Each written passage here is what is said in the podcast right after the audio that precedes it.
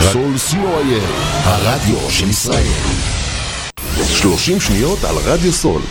רדיו סול היא תחנת הרדיו האינטרנטית הגדולה בארץ, המשדרת 24 שעות ביממה, מונה 36 שדרנים, ועוברת בשם הוויזואלי. רדיו סול משדר במגוון סגנונות מוזיקה, מגוון גדול של תוכניות, אקטואליה, תרבות, הופעות live באולפן, מיסטיקה ודרך חיים, יהדות וסקירת אירועים הישר מהשטח. ניתן להאזין לרדיו סול באפליקציית רדיו סול ישראל או באתר האינטרנט radiosol.co.il רדיו סול co.il הרדיו של ישראל עמותת קול נותן, המרכז לסיוע חברתי. עמותת קול נותן מסייעת למשפחות נזקקות, חיילים בודדים, נוער, נוער בסיכון, אנשים עם מוגבלויות וצרכים מיוחדים. העמותה מקימה תוכניות סיוע והעשרה בתחום התקשורת והמוזיקה ומקרבת בין תרבויות במגזרים השונים. תרומתכם קטנה כגדולה, יכולה לסייע לאלפי אנשים. לתרומות חייגו עוד היום, 03-677-3636. עמותת קול נותן, המרכז לסיוע חברתי. קול נותן, המרכז לסיוע חברתי.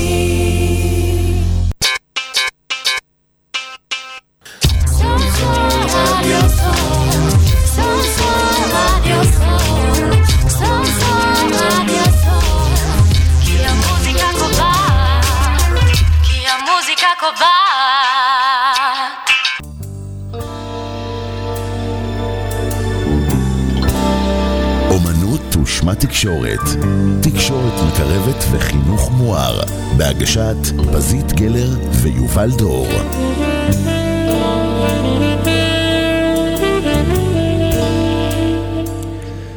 תודה שאתם מקשיבים לנו, אנחנו פה בטלפון 03-677-3636 וכרגיל אתם מוזמנים לשלוח לנו וואטסאפ עם שאלות, עם תגובות 053-807-1213 אז שלום פזית, שלום יובל, שלום שוקי. מה את יכולה לספר לנו על אה, הדברים החדשים ש... שאת עוברת ב... בימים האחרונים, כי זה תמיד חי. כן, זה מעניין שתמיד בדרך לפה אנחנו אומרים, רגע, עם מה נפתח את התוכנית? ואתה תמיד אומר, אוקיי, יש דברים אותנטיים שקורים כל יום. ואז באמת כשזה הדבר הוא מאוד חי בי, אז גם קל לי לדבר עליו. ו... ואולי אפילו תכתבי מזה איזה פוסט. בדרך כלל זה יוצא ככה. כן. אז על זה עדיין לא כתבתי פוסט, אבל אני, אני אדבר על זה, כי זה ממש קרה אתמול. אה, ואני באמת רואה שדרך המקרים, כמו שאמרתי במפגש הקודם שלנו, גם דרך מקרים שאני מספרת וגם דרך סיפורים, אם זה בקריאה או אם זה בעל פה, אה, יש אפשרות פשוט להרגיש איפה, איפה אני. הייתי שם, או איפה אני קצת שם עכשיו. שבכל הסיפורים אנחנו מוצאים את, את עצמנו, תמיד, תמיד, תמיד באיזשהו אופן. לפעמים זה משהו שהייתי ככה בעבר עם הילדים שלי, או משהו שאני חושש ממנו בעתיד עם עצמי, עם בן הזוג שלי, עם הילדים שלי, אבל אני יכול למצוא את עצמי בסיפור, והרבה יותר קל לי כשמספרים לי על מישהו, כשמרחיקים עדות ממני. זה לא אני, לא, לא מדברים עליי, לא שמים עליי את הזרקור.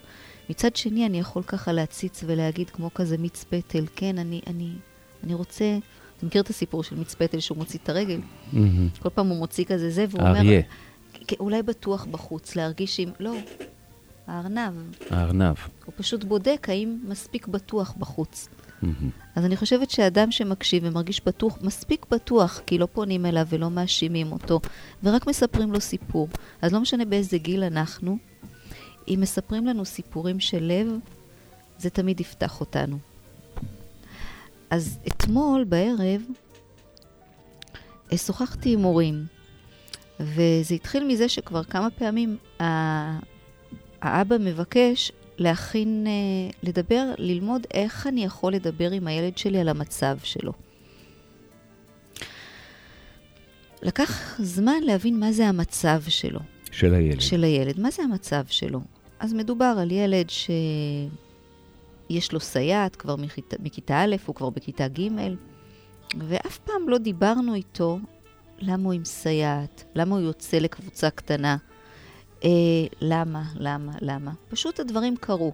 את רואה, רואה שזה די נפוץ? זה די נפוץ. שהורים עושים עם ילדים כל מיני דברים, הם אבל עושים כי אין אומרים שיחה. להם, כן. הם עושים כי בבית הספר אומרים שצריך. כי הילד בפער משאר הילדים בכיתה, או הילד יש לו קושי רגשי, שהרבה פעמים זה אפילו לא מפורט, אבל אם אני כאימא שומעת שהמנהלת לוקחת אותי לשיחה, כל הצוות, ואומרים, תקשיבי, יש לנו פה תרפיסטית באומנויות. זה מאוד, זה מצרך, משאב מאוד יקר, לא נותנים את זה לכל ילד. אנחנו רוצים לתת את זה לילד שלך, כי אנחנו שמים לב שהצד הרגשי שלו לא משהו. אז אימא בדרך כלל אומרת, וואו, למה שאני לא אקח דבר כזה בשתי ידיים, אם מציעים לי דבר כזה? עכשיו, פה קורה משהו שאנחנו מדברים עליו שוב ושוב, ונזכיר אותו גם היום. אנחנו מגהצים כל מיני דברים שכבר דיברנו עליהם. חוזרים שוב ושוב. נכון. מה זה כשאני יודעת על מישהו בלעדיו? פה זה חוזר. כשאני יודעת על מישהו שהוא צריך ושכדאי. אבל הדבר האחד שלא עשיתי, זה לא בדקתי איתו, מתאים לך? אז איך שוחחת עם האבא הזה ש... שבדאגה או באיזשהו ערעור, איך בדיוק לדבר על הדברים האלה עם הילד? אז קודם כל, הוא הוסיף, כשאמרתי לו, מה קורה לך במחשבה על השיחות האלה? על שיחה כזו עם הילד שלך? כי יש לך הרי נתונים לדבר איתו. אז הוא אמר, אני מפחד משיחה כזו. זה גילוי לב? מאוד. תמיד כשהורה אומר לי משהו כמו אני חושש, אני מפחד, אנחנו הרי מתאמנים ב... בשפה שנותנת לנו להיות במוד חדש. כי כשאדם אומר אני מפחד, הוא כבר במקום מאוד אה, שנעים להיות איתו. כי הוא הוריד מעצמו כל מיני קליפות של גאווה. וכשאתה מול אדם שהוריד את הקליפות האלה, אתה יודע שאתה יכול יותר לתקשר איתו. זה איזשהו סוג של פשוט נאמנות לאמת, ופחות קליפות, אלא חשיפות ופגיעות שעושה אותנו כל כך אנושיים. נכון. זה אחד הדברים שמאוד תמיד משמחים אותי במפגשים, אם זה קורה, וזה קורה, את הקטע של היכולת להיות בגילוי לב. אפילו איתי, ואפילו אם זה דרך הזום לפעמים. המבט הזה שפוגש ואומר, אני מפחד, זה כל כך פותח לב. ואז שאלתי אותו, ממה אתה מפחד? אז הוא אמר, אני מפחד שאסר... שאני אשרוט אותם, עם כל מיני שטויות שלי, עם כל השריטות שלי. שאני אעביר את זה לילדים שלי. אמרתי, מה למשל? אז הוא אומר, אני לא יודע, אם אני הולך לדבר איתו, ואני אגיד לו, למשל, כל הילדים בכיתה מתקדמים ואתה איטי יותר. או אני רואה שיש לך בעיות קשב, או אתה עצבני, אתה ילד עצבני, אני, ואני רואה את העצבים שלך. אני לא יודע, כל דבר כזה שאני הולך להגיד, אני חושב לפני זה, ואני תמיד לא בטוח שאני אומר את הדבר הנכון. אז, אז לקחנו את זה צעד קדימה, והזכרתי לו שוב את על עצמי לספר ידעתי, ואת גילוי הלב והכנות. ואמרתי, כשאתה מדבר איתי עכשיו, ואתה רוצה לספר לי על הילד שלך, ממה אתה מודאג, ואני אומרת לך, תוריד שיפוטים, ותגיד לי מה העובדות. אז הוא אומר, העובדה היא שלקח לו זמן להגיע לעובדות, כי זה כל הזמן התערבב עם שיפוטים, זה קורה לכולנו. קשה לנו להתנקות משיפוטים. לוקח תהליך מאוד, לפעמים ארוך, של להגיד, אופס, שפטתי. אבל ברגע שהוא הצליח להתנקות ויצאו משפטים שלמים, אז יצא משפט כמו, ב... כשהוא רק התחיל את בית הספר, שמו לב מהר מאוד שהוא בפערים משאר ילדי הכיתה. כולם כבר מתחילים לקרוא ולכתוב, והוא עדיין איטי יותר. אה, בבית הספר שמו לב שהוא לא כל כך חברותי, הוא בהפסקות לבד וכולי וכולי, ואז הציעו כל מיני דברים. אמרתי, אוקיי, זה מה שקרה. איך אנחנו מדברים על זה איתו? אנחנו מדברים על זה איתו כמו שאני מדבר עם עצמי, דרך העובדות. אתה יודע, ילד שלי, אני מאוד דאגתי לך בתחילת כיתה א', כי התחילו פערים, ואז באיזשהו שלב גם המליצו על סייעת אישית. כי הם בבית הספר אמרו שאתה מרביץ, שיש דברים בהפסקות, וזה מה שעשינו. כרגע, האמת היא, שאלתי אותו, מה המצב שלו כרגע בקריאה וכתיבה? אז הוא אמר שהוא שמע אותו קורא פעם אחרונה לפני חודשיים. והוא באמת לא יודע מה המצב שלו, כי הוא לא רוצה לקרוא בקול, הוא רוצה לקרוא בלב. אז אמרתי, ברגע שאת כל זה אתה אומר, על כל זה אתה מדבר, איתו, בגילוי לב ובכנות, את האמת. אין אפשרות לטעות שם. אין אפשרות שיצא שם משהו שהוא טעות, כי, כי אתה לא שופט אותו, אתה לא מבקר אותו, אתה לא יודע עליו בלעדיו, אתה בודק איתו. ואמרתי עוד דבר, באימון שלנו אנחנו לומדים להשהות. זאת אומרת, הרבה פעמים אני רוצה לתכנן שיחה עם הילד שלי, ואני רוצה לעשות אותו כמה שיותר טובה. ואז אני נכנס למין קטע כזה שאני מדבר ומדבר ומדבר ומדבר. האימון הוא בשני משפטים, מנוחה, להסתכל בעיניים של הילד ולבדוק מה קורה איתו, מה הוא חושב. ממש אימון בהוויה שאני מגיש לו במפגש הזה. אני, אני מאמין שעוד נדבר על כל הנושאים האלה הרבה. השאלה שלי היא זאת, האבא הזה מודאג כי הוא מקבל חוות דעת, כלומר שיפוטים ופרשנויות ממקומות אחרים. נכון. ואז השאלה היא, באיזה מקום רגשי הוא נמצא כשהוא יכול להגיד לילד את האמת. המורה שלך התקשרה ואמרה ש... פתח מירכאות. כלומר, החשש הוא עד כמה אני יכול לתת להעמיס את התודעה של הילד עם שיפוטים שניתנים מאנשים אחרים שהוא איתם במגע יומיומי. אז- הסינון שם, הבחירה, מה הוא אומר שהוא מעביר מכלי שני בעצם. ברגע שהוא אומר, המורה התקשרה ואמרה, פה יש הזדמנות לשוחח על איך הילד, כאן יש קרבה מאוד גדולה כשאבא פתוח לשמוע, ומה אתה אומר על זה? הוא יכול להגיד, לא, זה לא נכון. אני יודע לקרוא ולכתוב, היא פשוט לא שומעת אותי. יש פה הזדמנות, הזדמנות פז לשיח, לקרבה, שזאת מטרת העל שלנו, לילד שלי. גם דרך זה שאני אגיד, אם אני אומר מילה במילה מה אמרו לי, אני גם מלמד אותו, גם פה אני מלמד אמת. פנו אליי, אני מדבר איתך, אני אומר לך מה אני שמעתי. ואני מנסה, ואני אגיד את זה, אני מנסה להיות כמה שיותר מדויק במה שהעבירה לי המורה. כל הזמן להיצמד לערכי אמת כמו כנות. כי זאת השראה, כי אנחנו רואים עכשיו כמה דברים קורים ש, שהבסיס שלהם זה שהדברים הנקיים האלה, הם מתמוססים. בואי נדבר רגע על שתי המילים האלה, כן ולא. כי אם האבא אומר את זה לילד, והוא אומר לו זה נכון, והילד אומר לו כן, והאבא מרגיש שהכן הזה בא מכנות, אז זה כבר מכין בעצם את הקרקע. זה נותן איזושהי תחושה של, כשזה נכון, עכשיו אפשר להמשיך לדבר. כשהילד אומר לא, זה לא ככה, אז דווקא ההז- הלא הזה, זה הזדמנות נהדרת ליצירת קשר. כי תמיד אפשר להגיד שלא זה האותיות של ל' וא'. זאת אומרת, זה ללמוד דווקא את האחד, את האחדות. שדווקא כשהילד אומר לי לא, אני אומר לעצמי, זה הזדמנות א', להבין את הכן, שמאחורי הלא הזה, מה בעצם הילד כן אומר, ולא רק מה שהוא לא אומר, אבל זה ללמוד את האלף, זה דווקא הלא הזה אומר, או, oh, עכשיו יש לי צ'אנס לחפש את האחדות בינינו. איפה שנינו רואים את הדברים המשותפים. נכון. במקום לצאת למלחמה, לחפש מה משותף בינינו. שנינו היינו רוצים לדעת עוד על דברים כאלה. אפשר תמיד ללכת לעוד נושאים ולעוד נושאים, דווקא כל לא שיובילו אותנו לנקודות הסכמה. ואתה יודע מה זה נותן להורה שהוא שומע את מה שאתה אמרת עכשיו? הפחד הזה מלטעות, או הפחד ממה יהיה בשיחה, פתאום אני יודע ואני אומר לעצמי לפני כן, כל מה שיהיה הוא בסדר, וכל מה שיהיה הוא למען גדילה. גם אם אני אקבל, ומזה אבא חשש, שהילד יגיד, אני לא רוצה ללכת למורה להוראה מתקנת. או אני לא רוצה לדבר על זה. או אני לא רוצה לדבר על זה.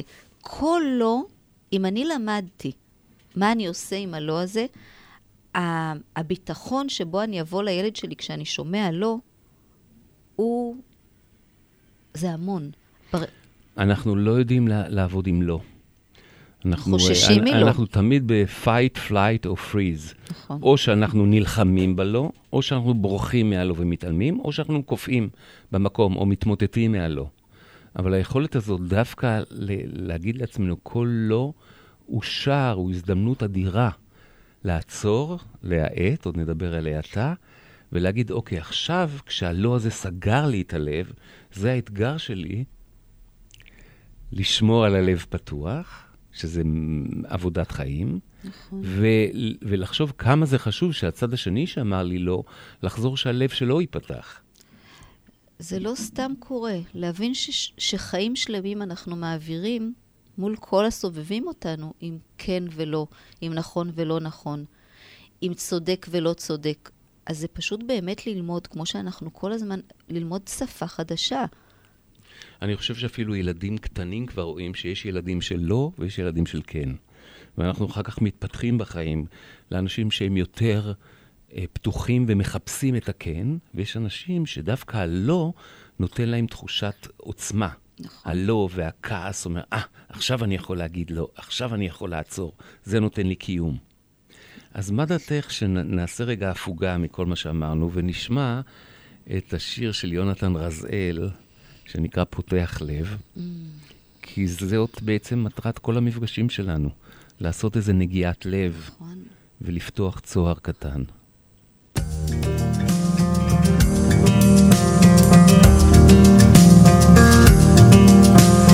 טוב, אני מבין, אני נכנע, אני רוצה אחרת. אני פותח לב לשינוי. מסע ארוך מתחיל, אני יודע. אני פותח לב לנחמה, עקוב הלב, עקוב מכל ואנושו, מי ידענו,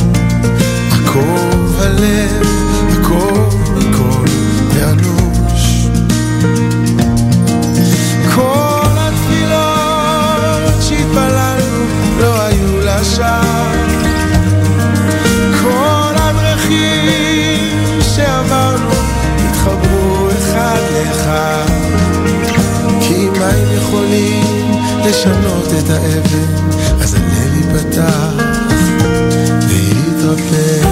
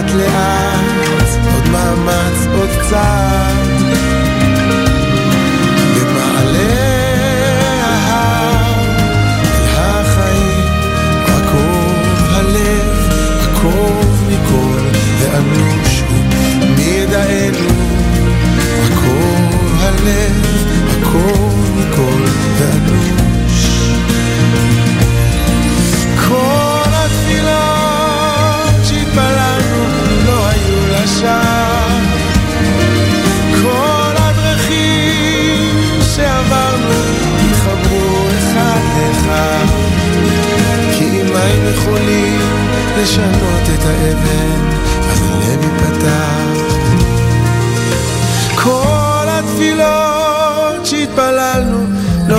לשווא. כל הדמעות שהורדנו נאספו לאחד אחד. כי אם הם יכולים לשנות את האבן,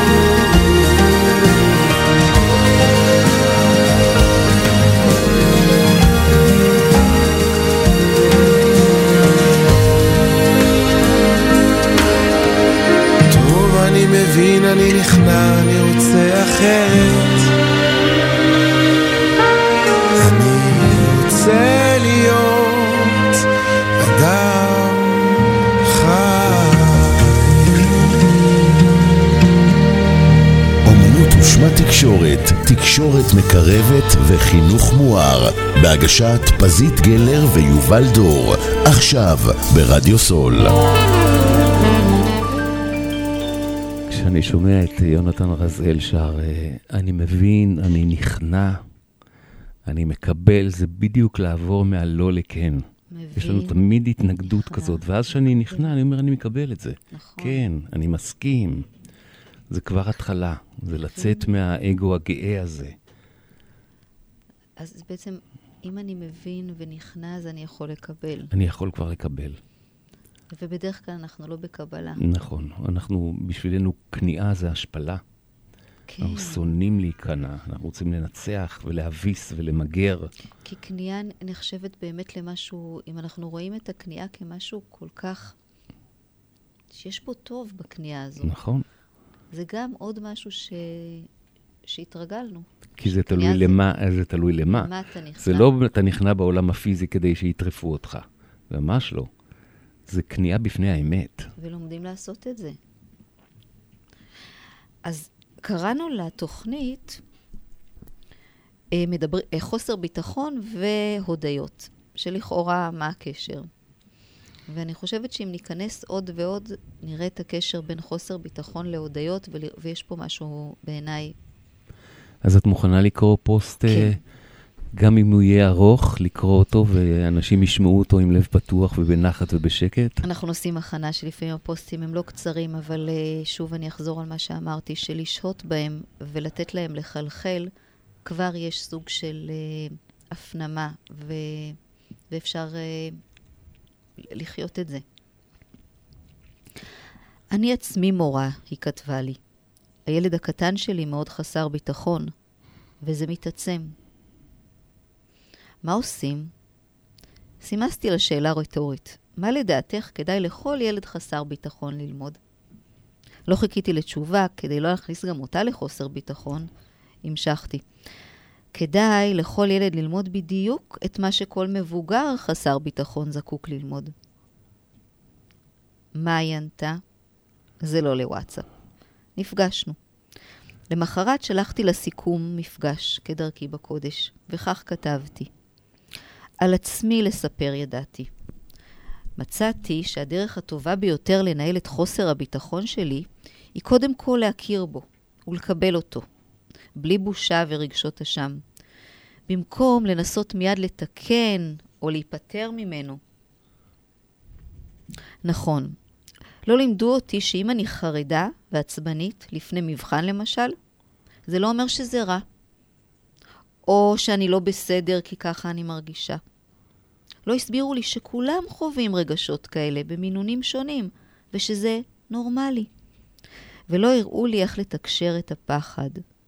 כל כך חשוב.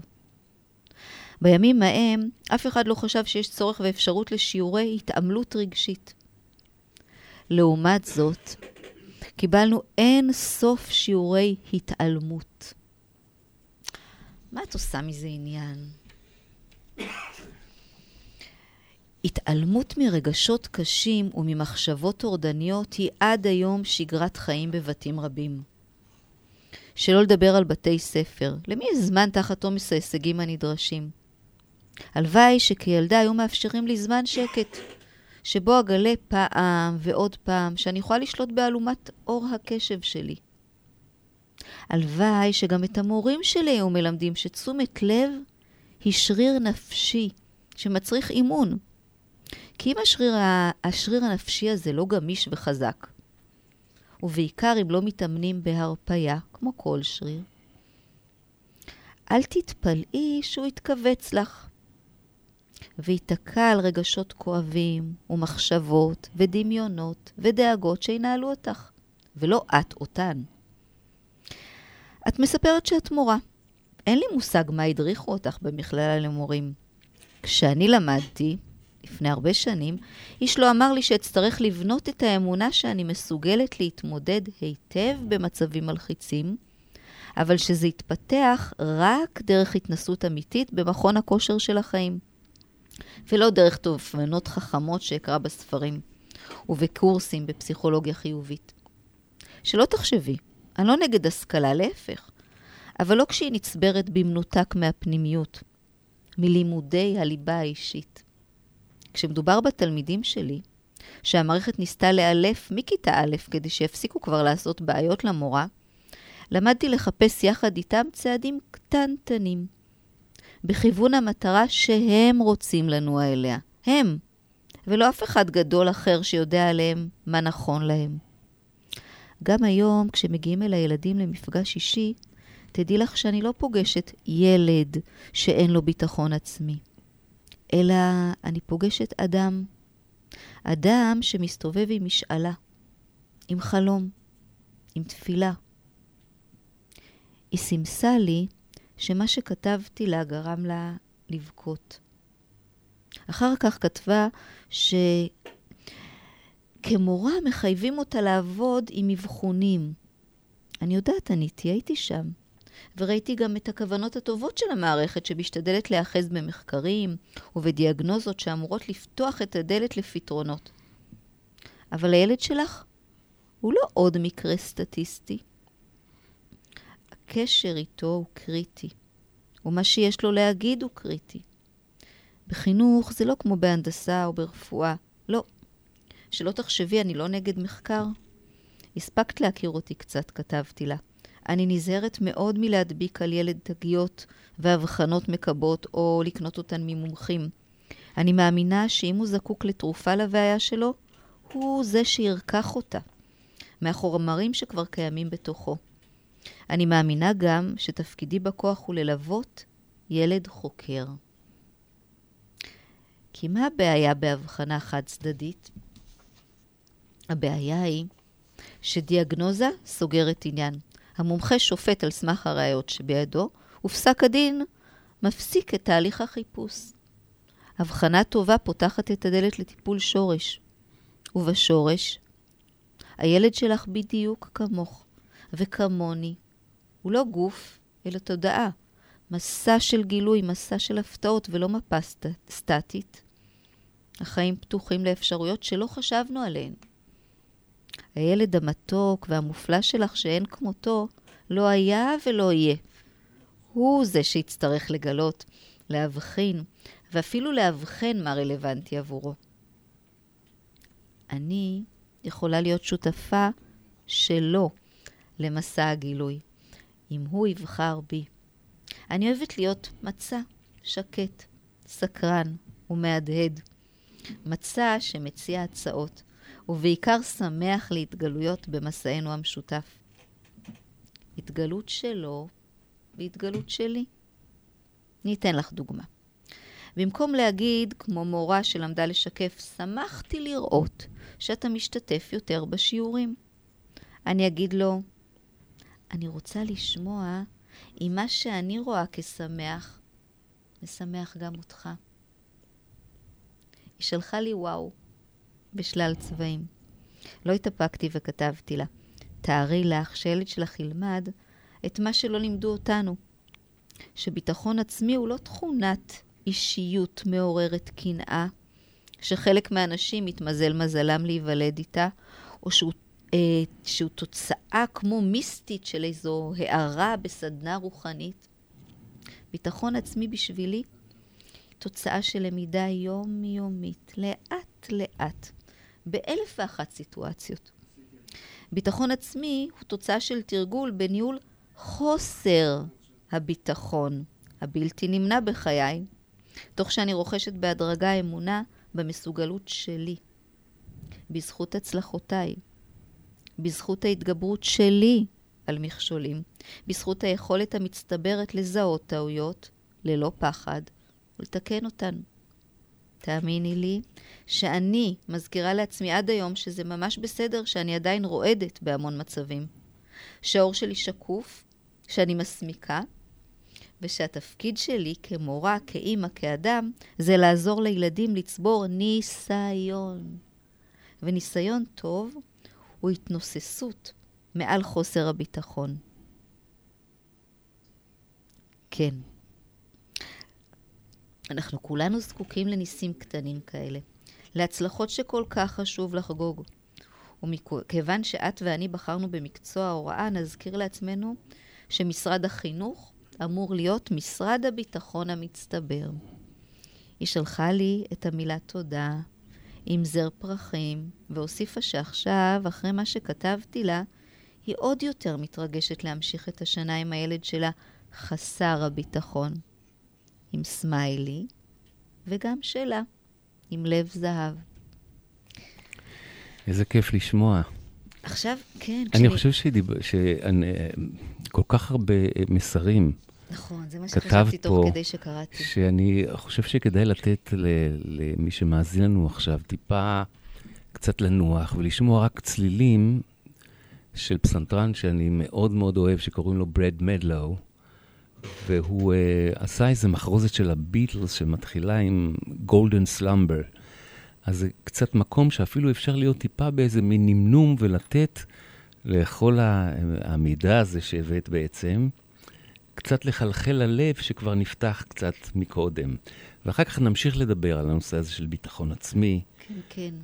על, על הרבה דברים שקשורים באמת ב, באומנות של אה, לבנות ביטחון עצמי. לבנות ביטחון עצמי.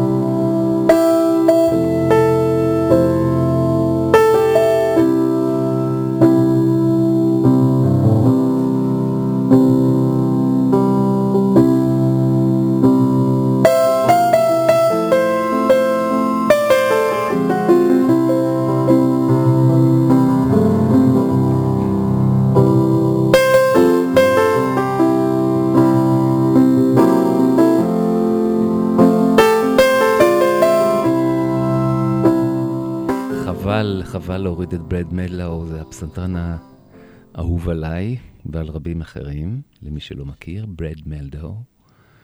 ודיברנו עכשיו על זה, כמה חשוב מכל כך הרבה דברים ש... שאמרת בפוסט הזה, כן, קצת, אני- קצת למולל את זה, קצת לקחת נקודות וטיפה יותר להרגיש אותן.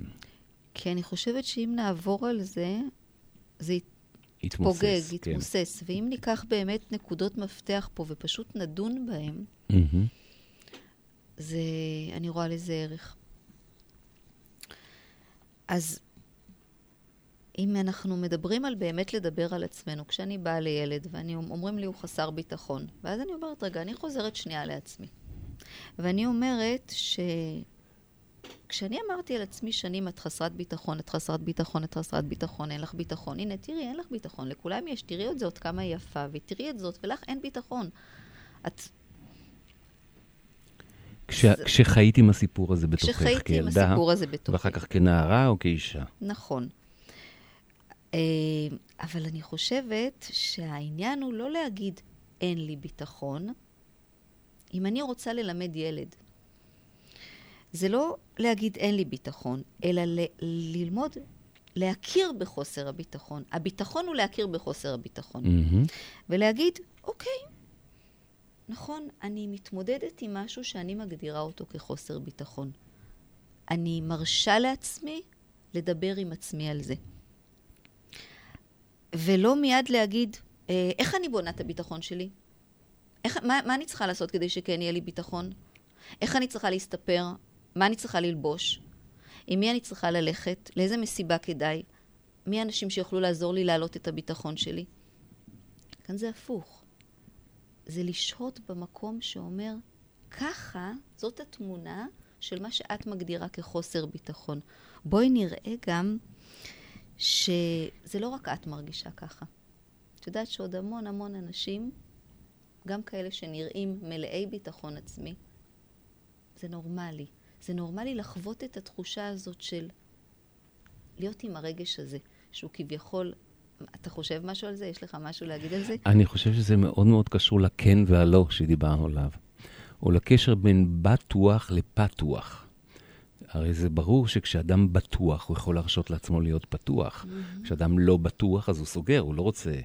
אז עצם העובדה שאדם פתוח לדבר בתוך עצמו על החוסר ביטחון שלו, זה ביטחון. כבר הפתיחות הזאת לדבר על, להיות עם, זה כבר התחלה של ביטחון נורא קריטי.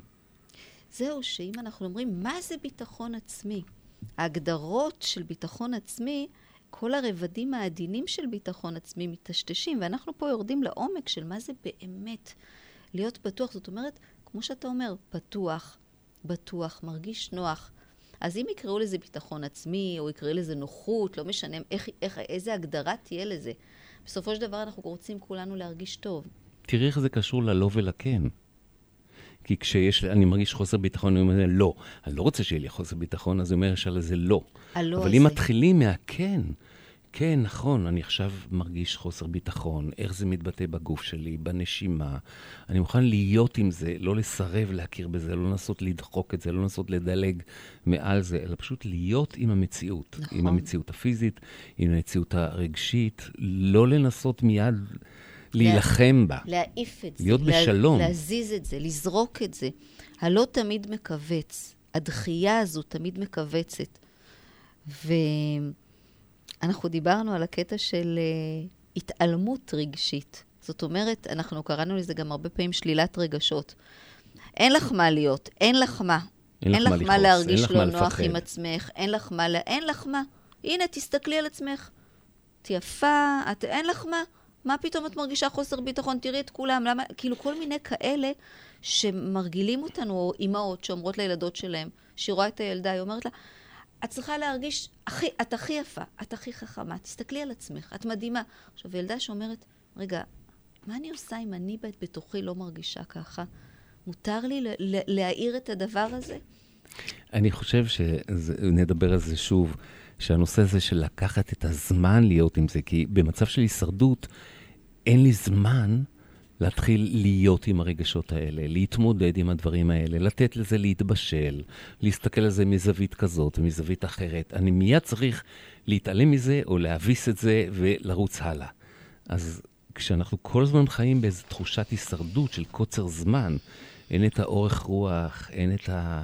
לקחת אוויר ולהיות עם הדברים, אז כן. כמובן שזו תרבות שלמה שעובדת תמיד על כמה שיותר מהר. אני חושב שנדבר על זה הרבה, היום. נכון, כי יש המון דברים שנ- שנשפטים כלא בסדר. אם אין לי ביטחון עצמי, זה לא בסדר. אם, אין, אם אני לא מצליח להתרכז ויש לי הפרעות קשב, זה לא בסדר. אם, אם אני... המון דברים שהם על הלא. אה, יש כל מיני, לא עולה לי כרגע, אבל דברים שנשפטים כלא בסדר, יש לנו בשפע. אז ברגע שהלא הזה מתחלף לבואי נהיה, בוא נהיה עם מה ששופטים כלא. בוא נהיה עם מה שנחשב כפחות בסדר ונהיה איתו, למרות שהוא נחשב, ונצליח לראות בו כל מיני דברים שאולי הם פשוט להתבונן בכל זה דבר. לתת מקום למורכבות, לתת מקום לצל, לתת מקום לאור. בדיוק קראנו לזה פה. הלוואי שכילדה, אני חוזרת לזה כי זה תמיד מצמרר אותי הרעיון הזה, היו מאפשרים לי זמן שקט, שבו אגלה פעם ועוד פעם, שאני יכולה לשלוט באלומת אור הקשב שלי. זאת אומרת שאני יכולה לראות, אני יכולה, אני יכולה לשחק עם זה, אני יכולה להקשיב יותר, אני יכולה להקשיב פחות, אני יכולה לשים לב יותר לדברים, אני יכולה להיות בשליטה על הדברים. אני, אני חושב שדיברנו על זה לא פעם, על ההבדל בין הילדים של היום למה שנקרא לילדים של פעם, במובן הזה שהיום אמצעי התקשורת שולטים ביכולת שלהם לתשומת לב. פעם, אם אני הייתי כילד עם ספר, אני יכול להחליט עכשיו לעצור רגע את הספר, להרהר, להסתכל, לשאול, לסגור את הספר, לפתוח אותו שוב, אבל כשהילד עכשיו רתוק למסך, והדברים מותחים אליי, אל, אליו בכמויות עצומות של אינפורמציה, מושכת את העין עם צבעים, עם קצב, עם רעש, אז כל הזמן גוף חיצוני שולט בתשומת הלב שלו. וקורה שם משהו עוד, אני מפסיקה אותך לשנייה, כי תוך כדי עולה לי, שפשוט נבנים שם, נבנות שם דמויות זהות של בני אדם, שהן מוכתבות על ידי הדבר הזה. אז כולם יהיו עם הסטרס הזה, עם חוסר הסבלנות, זה פשוט מל... מסגל את ה... זה משהו מאוד אני עמוק חושב שקורה כתוצאה מזה. שהרעש המתמיד הזה, התזזיתיות הזאת, שמתבטאת במזון הרוחני שאנחנו כל הזמן, בתדרים האלה, שכל הזמן אנחנו, שרוכים. הילדים ואנחנו מוצפים בהם. עכשיו, גם הילד חוזר הביתה, גם ההורים שלו היו מוצפים. אז uh, כל האנרגיה האנושית נהיית רועשת, והתוצאות הן בסופו של דבר, גם ברמה הפוליטית, גם בכל רמה, אנחנו נכנסים לאיזשהו סוג של הישרדות ועולם של מלחמה, כביכול, בעולם שיש לנו שפע בלתי רגיל ממש. של ידע ושפע של אמצעים ושפע של עונגים למיניהם. אבל רק הדבר הזה, של לקחת את הזמן נחת רוח. ולאפשר לתשומת הלב שלנו לבוא מבפנים, הדלת תמיד נפתחת מבפנים, ולא שיפתחו לי אותה כל הזמן מבחוץ. נכון. בואי, בואי נצא רגע לשדות עם uh, נרקיס, בשיר שככה יפתח לנו את ה... טיפה את, ה, את התודעה, לצאת קצת לשדה. זה כמו לצאת לשדות התודעה. נגיד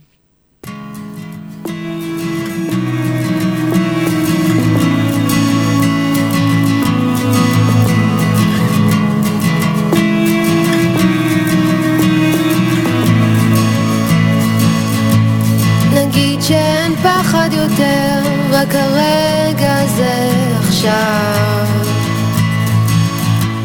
נגיד שרק שתינו פה עולות מטפסות בהר. נגיד שאין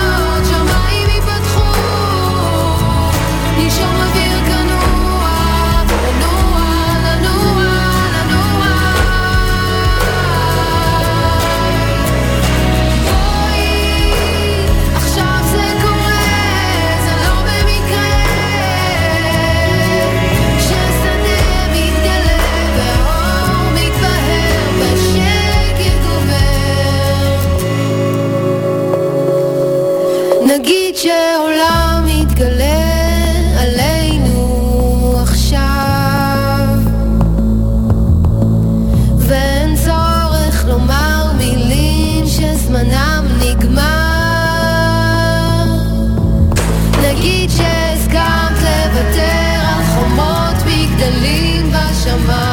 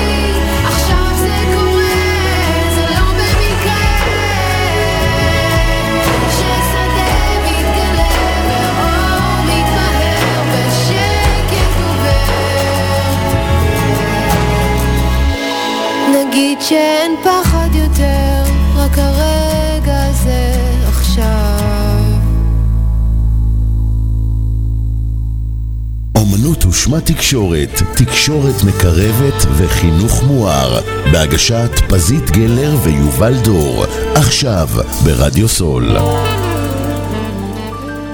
אני, אני פשוט מרחיבה את, את הנושאים, כי אני רואה שבכל דבר יש משהו שאם נעמיק בו ונפנים אותו, אז נתחיל לגשת קצת אחרת בחיים. ככה אני מרגישה לגביי בכל אופן, שהמשפטים האלה ככה פוגשים אותי מאוד עמוק. כשאמרתי לאימא, גם היום כשמגיעים אל הילדים למפגש אישי, אני לא פוגשת ילד שאין לו ביטחון עצמי, אני פוגשת אדם. אדם שמסתובב עם משאלה, עם חלום ועם תפילה.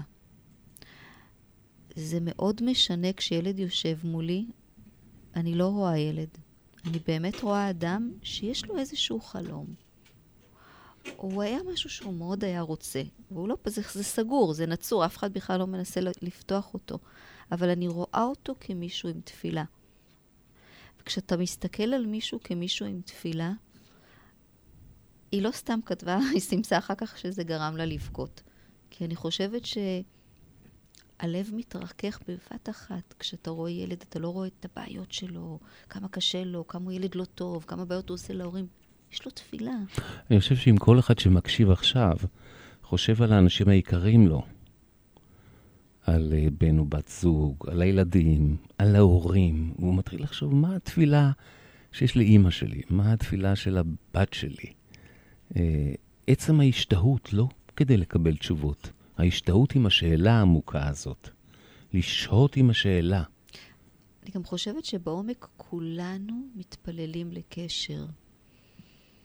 התפילה הכי גדולה שלנו היא לחיבור. אנחנו לא יודעים איך לעשות את זה. אנחנו הרבה פעמים נופלים, אנחנו נופלים לכעסים ומלקים את עצמנו. אנחנו מגיבים לפעמים בתוקפנות ומלקים את עצמנו. אבל בעומקים כולנו רוצים להתחבר, כי זה משהו כל כך... לא תמיד יודעים איך, אבל אם אני יודעת שהצד שמולי, הוא רוצה בדיוק כמוני להיות מהמם. מחובר אליי. אני חושב גם שכל אחד מכיר מעצמו איזו תחושה של בדידות קיומית, שהוא חי באיזשהו עולם של לבד, מעטים מאוד אלה שבאמת הוא מרגיש איתם אינטימיות גבוהה של חיבור. אנחנו יכולים לראות היום ילדים ממש קטנים שהם בודדים לגמרי, בוודאי בגיל הנעורים. ואז לצאת מהבדידות הזאת, כי יש מקום של לבד שהוא עצמאי והוא בריא, שהיכולת להיות עם עצמך, אתה לא חייב לקבל תשומת לב, ואתה לא חייב קשר מאחר. אבל המקום הזה של הבדידות הקיומית, שקשורה באמת בתפילה, אה, הוא מקום כל כך יקר, אני חושב, למורים ולהורים.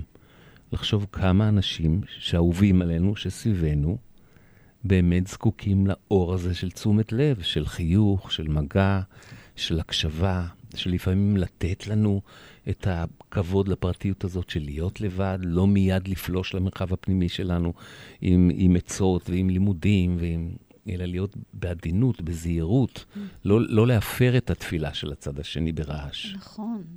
והבדידות הזו שדיברת עליה, המזור לבדידות הזו, זה באמת ה... היכולת הזו לדעת שיש, אני מוקף באנשים שיודעים להקשיב, שיודעים לשתוק, שנותנים לי את כל מה שבעומק אני צריך, ואז אני כבר לא כל כך בודד. כי יש איזושהי הבנה, מבינים אותי. כשאני מרגיש, נניח בתור ילד, שמישהו פשוט נמצא איתי. נמצא איתי. לא רק שהגוף שלו מונח לידי, אבל אני מרגיש שהוא איתי. נכון. שהוא, שהוא כל הזמן בכן הזה. כן, אני פה, גם לא ואתה תמיד כאן. צריך לעשות הרבה. אחד הדברים שהורים בעיקר שואלים אותי, מה אני צריך לעשות? מהר מאוד קופצים ללעשות ולא שוהים ב- בלהיות. ובגלל, ו- ו- ו- ושם זה גם שורש של בדידות של הצד השני. כשהצד שמולי, הוא פשוט מחפש מה לעשות איתי או עליי, זה משאיר אותי בודד. כן, זה שוב בעולם של הישרדות, כשאני, אימא או אבא, זהו, אני עכשיו צריך לצאת לעבודה, או אני מהר מהר צריך ללכת לישון כדי שיהיה לי כוח למחר. אז שוב, אין את המזון הרוחני הזה, זמן זה מן. המן הזה במדבר, במדבר, שאתה לוקח את הזמן. ואתה מבין שאנחנו זקוקים לזה, כמו שאנחנו זקוקים שייתנו לנו את הזמן. זמן זה גם כבוד. נכון, אה, זה, אני חושב, ענני הכבוד במדבר. ממש. בזמן שזה, יש הרבה שמתוך כבוד. הכבוד הזה, הרבה התגשמויות יכולות לבוא. זה כמו הגשם מהענן, הרבה התגשמות של הכבוד הזה יוצא לפועל. נכון, כמה אנחנו שומעים את המשפט אין זמן. מהמם. עכשיו גם אין זמן, נכון? לנו יש עוד אה, שבע דקות. השבע דקות, אז זה קצת, כן. זה זמן. אז מה הנקודה הבאה שסימנת הנקודה- לעצמך שהיית אוקיי, רוצה כן, כן. להרחיב בה? אני רוצה, זה טוב. אני אוהבת את ההרחבות האלה. Uh, הקטע הוא עוד דבר שאני, שהוא קשור גם בביטחון עצמי. Uh, הקטע של תגיות ואבחנות. אני נתקלת בהמון ילדים שמגיעים אליי עם אבחונים. אני אמרתי לאימא, אני נזהרת מלהדביק על, יל, uh, על ילד תגיות ואבחנות מקבעות, או לקנות אותן ממומחים. אני מאמינה שאם הוא זקוק לתרופה לבעיה שלו, הוא זה שירקח אותה מהחומרים שכבר קיימים בו.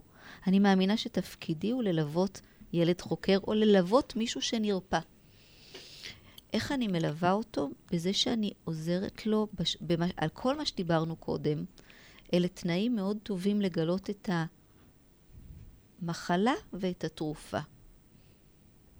כי תמיד, ואני רואה את זה ממש עם ילדים, הם יודעים מה טוב להם, הם יודעים את הדרך להגיע אליהם.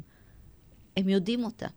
נניח למ- ילד, ילד, דוגמה. לדוגמה, ילד שלאחרונה נניח את עובדת איתו. כן. שוב, שזה יהיה לנו חיים. אוקיי. מה יכולת לראות שהוא יודע מה טוב לו, והוא יודע מה לא טוב לו? ילד שלמד בבית ספר והגיע אליי כי הוא לא קורא וכותב. והוא, ו, והגיע עם הפרעות קשב. ויחד שמנו לב, פשוט שמנו לב יחד, שאחרי חמש דקות, שהוא עם חומר שהוא בחר, שזה גם, הוא הגיע עם חוברות מבית הספר, כי זה מה שעובדים, וגילינו שהתרופה שלי, למשל, לחוסר העניין שלי, יש לי, אני לא מתעניין. יש לי בעיה, אני לא, עד עכשיו הייתי, ישבתי בכיסא, בכיתה, לא התעניינתי. המ- המורים אומרים, יש לו הפרעות קשב וכולי וכולי. אוקיי, גיליתי, דרך חקר של עצמי את עצמי, ואני הייתי שם כדי לחשוף בפניו את האפשרויות, כביכול את שלל התרופות, והוא גילה שדרך קלפים, הוא, זה מעניין אותו. זאת אומרת, התרופה כביכול היא שם, ועוד תרופה נוספת זה בזה שאני אקום ואני אסתובב, ואני אשחק כדורגל יד חמש דקות במשך אחת ל... זאת אומרת, אני מגלה מה את מגלה את נקודות הכן. הוא איפה מגלה. ש... כן, הוא מגלה. איפה שהוא אומר, כן, אני רוצה לשחק בקלפי הוא רביעיות. מגלה. אני כן, פשוט אני מגלה, זקוק לזוז. נכון, אני מגלה רגישות, נגיד הוא יזוז בכיסא. במקום להגיד, עכשיו אנחנו יושבים ולומדים, שב ישר, ואז אני, אני אסרס את ה... אני לא אתן לתרופה תגידי לפרוץ. לא למשהו. כן. אני אגיד, אבל לפעמים את כן ת, נכון. תגידי, לפעמים זה עניין של מינון. זה- מתי את כן אומרת עכשיו, אנחנו מזדקפים וכך וכך, ואת לא מוותרת, זה לא שאת נכון. הולכת כל הזמן עם, עם, עם משהו... אה, לגמרי לא, רק, רק אני ברגישות לדברים, למ- אני ברגישות למה שהוא מביא. אני לא נכנעת לזה, אני אדבר על עצמי, אני אדבר על הערכים שאני רואה, על החשיבויות של הדברים, אבל הערות הזו למה שהוא מביא, ולא הקטע של לסגור את זה כי אנחנו עכשיו לומדים, זה אנחנו לא עושים. לסגור עכשיו את הקטע של אה, עכשיו יושבים ולומדים, אז צריך לשבת יפה, וזה לא זמן להסתובב. אז אם אתה מביא את זה כזמן להסתובב, בוא רגע נהיה עם זה.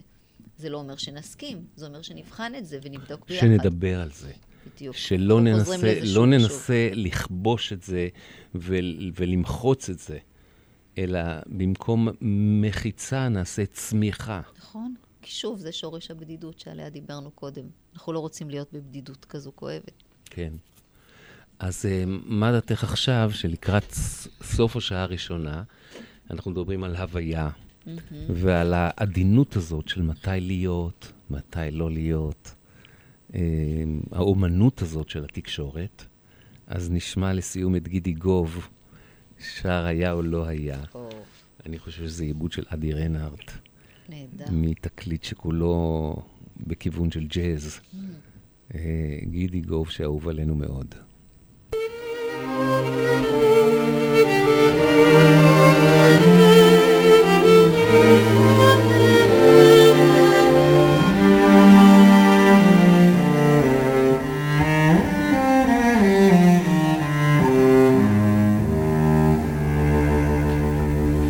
היה או אולי לא היה? אמת או חלום או בדיה שם על החול הקר אל מול ירח זר האם נגע בי יד נגע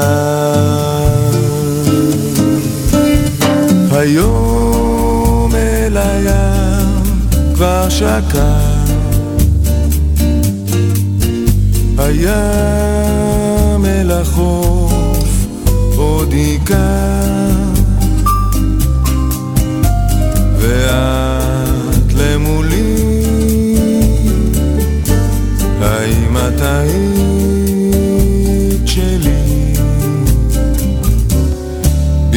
בנגיעה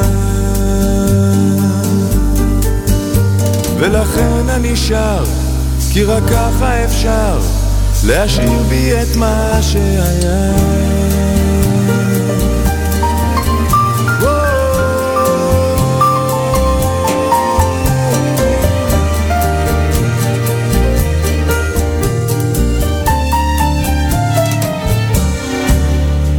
השיר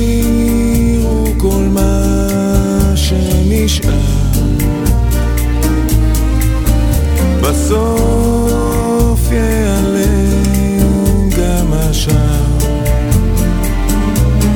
השיר תמיד נשאר גם אחרי השאר הוא לא ישכח אותה הוא עוד יושר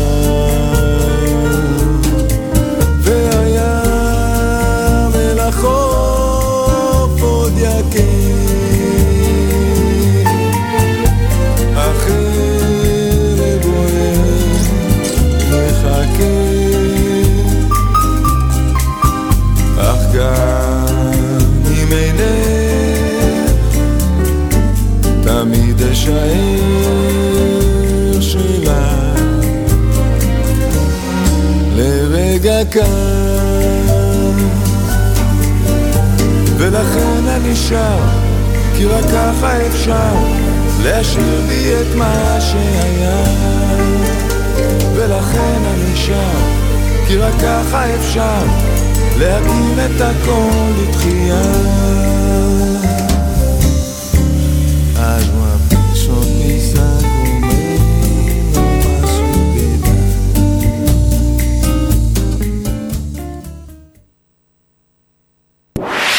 רדיו סול co.il, הרדיו של ישראל.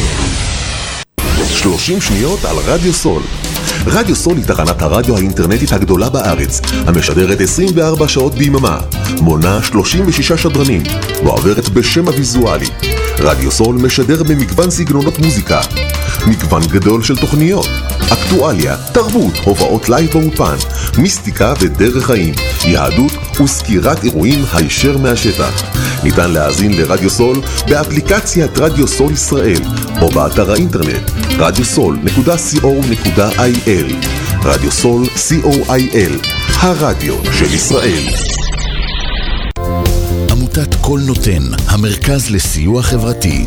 עמותת קול נותן מסייעת למשפחות נזקקות, חיילים בודדים, נוער, נוער בסיכון, אנשים עם מוגבלויות וצרכים מיוחדים.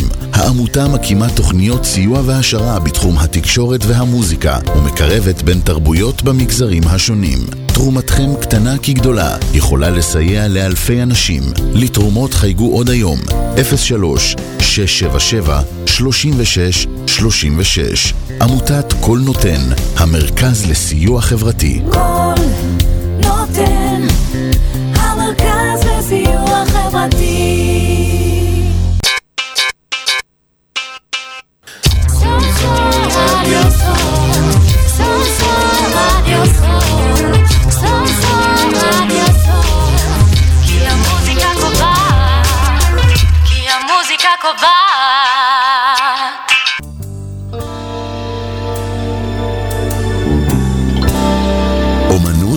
עוצמה תקשורת.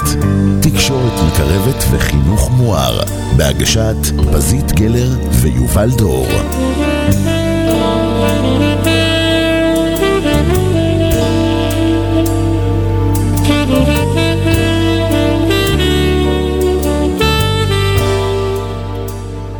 אוקיי.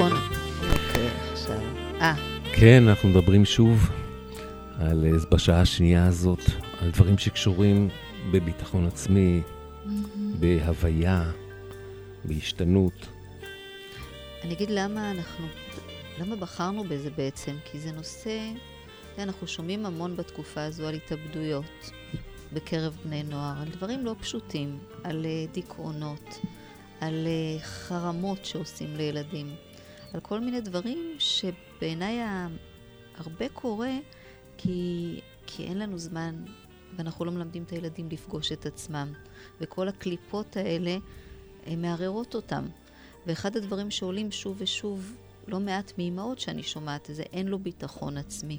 מה אני צריכה לעשות כדי לחזק לו את הביטחון העצמי? אז חשוב לי שעוד קצת נעמיק בזה, מהמם. כדי שמשהו מזה אה, ייכנס לכולנו. זה, זה... אז אני לקחתי עוד משפטים. תארי לך, אני אומרת לאימא ואני אומרת את זה לעצמי. שילד שלך ילמד את מה שלא לימדו אותנו, ילמד, סליחה, את מה שלא לימדו אותנו. שביטחון עצמי הוא לא תכונה, איש, תכונת אישיות מעוררת קנאה. מהמם. כי כשאנחנו שומעים ביטחון עצמי, אנחנו אומרים, וואו, איזה תכונה טובה יש לו, איזה כיף לו, יש לו ביטחון עצמי, לא. חלק מהאנשים, תכונה כזו שחלק מהאנשים התמזל מזלם, נולדו איתה, או שהוא קיבל את זה באיזה הערה רוחנית, שהוא היה באיזה מקום ויצא משם עם ביטחון עצמי. אז אם אנחנו אומרים, נרגיע. ביטחון עצמי הוא תוצאה של למידה. למידה יומיומית, לאט-לאט, באלף ואחת סיטואציות. תרגול של ניהול חוסר הביטחון. אני חסר ביטחון, מה אני עושה עם חוסר הביטחון? אני מנהל אותו, אני במודעות אליו, ואז אני רוכשת בהדרגה אמונה במסוגלות שלי, בזכות ההצלחות שלי. הייתי בטוחה שפה אני לא מסוגלת, פה אני חסרת ביטחון, פה אין לי ביטחון, פתאום הנה גיליתי. אני מסוגלת לעשות משהו בזכות ההתגברות שלי על מכשולים, בזכות היכולת המצטברת לז... לזהות טעויות ולתקן אותם. ככה זה נבנה. אני, באופן אישי, כתבתי את זה ואני חוזרת על זה, מזכירה שזה בסדר שאני רועדת. זה לא, אני רועדת, אני אסתיר את זה. אני מזיעה בידיים שאף אחד לא ירגיש ולא יראה. לא. אני מסמיקה. אני לא מסתירה את זה, אני ערה לזה. והניסיון הטוב הזה הוא להתנוסס מעל חוסר הביטחון. וכולנו צריכים את ה... ככה כתב, זה ממש ככה, שאנחנו צריכים את הניסים האלה הקטנים, שפתאום אמרתי, הנה, התנוססתי מעל זה. הייתי כאן ועליתי, ויכולתי להסתכל על משהו ולהגיד, אני כבר יכולה לראות את זה ולהגיד, בסדר, נכון? מעצם הקבלה את זה, הביטחון העצמי נבנה. זה כאילו הפוך על הפוך. אז אנחנו כאילו עוקפים את זה ממקום לגמרי חדש. וכן, והסוף הוא שמשרד הביטחון אמור להיות. משרד החינוך אמור משרד להיות החינוך משרד אמור של, להיות משרד של ביטחון שמצטבר, ולא משרד של ביטחון שהולך ומתערער. אז אה, להפך. כרגע זה, אה, לצערי, אני לא רואה את זה, אבל אולי אה, לעתיד לבוא זה יקרה. אני, אני, במקרים שאני פוגשת, אני לא נתקלתי במקומות. יש, אני לא אומרת, לא אומרת בצורה גורפת, כי אנחנו רואים מקרים שבהם באמת עוזרים לילדים וכולי, אבל ברגע שמחזיקים את זה כדגל, כי במקום הזה אנחנו לא ניתן לדברים האלה, אז זה, בעיניי זה צריך להיות באמת משרד שמצהיר על זה. אני, אני, זה מעניין, בקשר לנושא הזה של טיפוח ביטחון עצמי, אני קראתי לאחרונה איזשהו מאמר של דוקטורנטית לחינוך בשם אורנה הייזמן, ששואלת בעצם אם אתם רוצים שהתלמידים יצליחו, למדו אותם איך להיכשל. אה, כי אם כל אחד בודק בתוך עצמו, נניח מי שעכשיו שומע אותנו, אז, אז ברור לנו שאנחנו רוצים להצליח. יש לנו איזו מטרה, אנחנו רוצים להגיע אליה, רוצים להגיע אליה, אליה בעצם כמה שיותר מהר, כמה שיותר בקלות, ואז רגשית, אני מכיר את זה מעצמי, לא קל לנו להודות בטעות. יש לנו איזה לא כלפי, כל, אנחנו צריכים את הלא הזה לטעות, צריכים להפוך לכן. Uh, בתודעה, כל הטעויות קשורות לנו בסופו של דבר לתודעת האגו, שזה אומר לפחד, לטעות, לאשמה מזה שאוי, טעיתי, אני אשם, לא התכוננתי מספיק, ולבושה, אוי, אני מתבייש שטעיתי. לקחת את, את הפאב הזה של פחד, אשמה ובושה, ו, ולהזיז אותו בתודעה, כי, כי באמת מחקרים מראים, אם מדובר על הכיתה, על בית הספר, שכל כך חשוב לתת מקום חי שמאפשר את הטעות הזאת.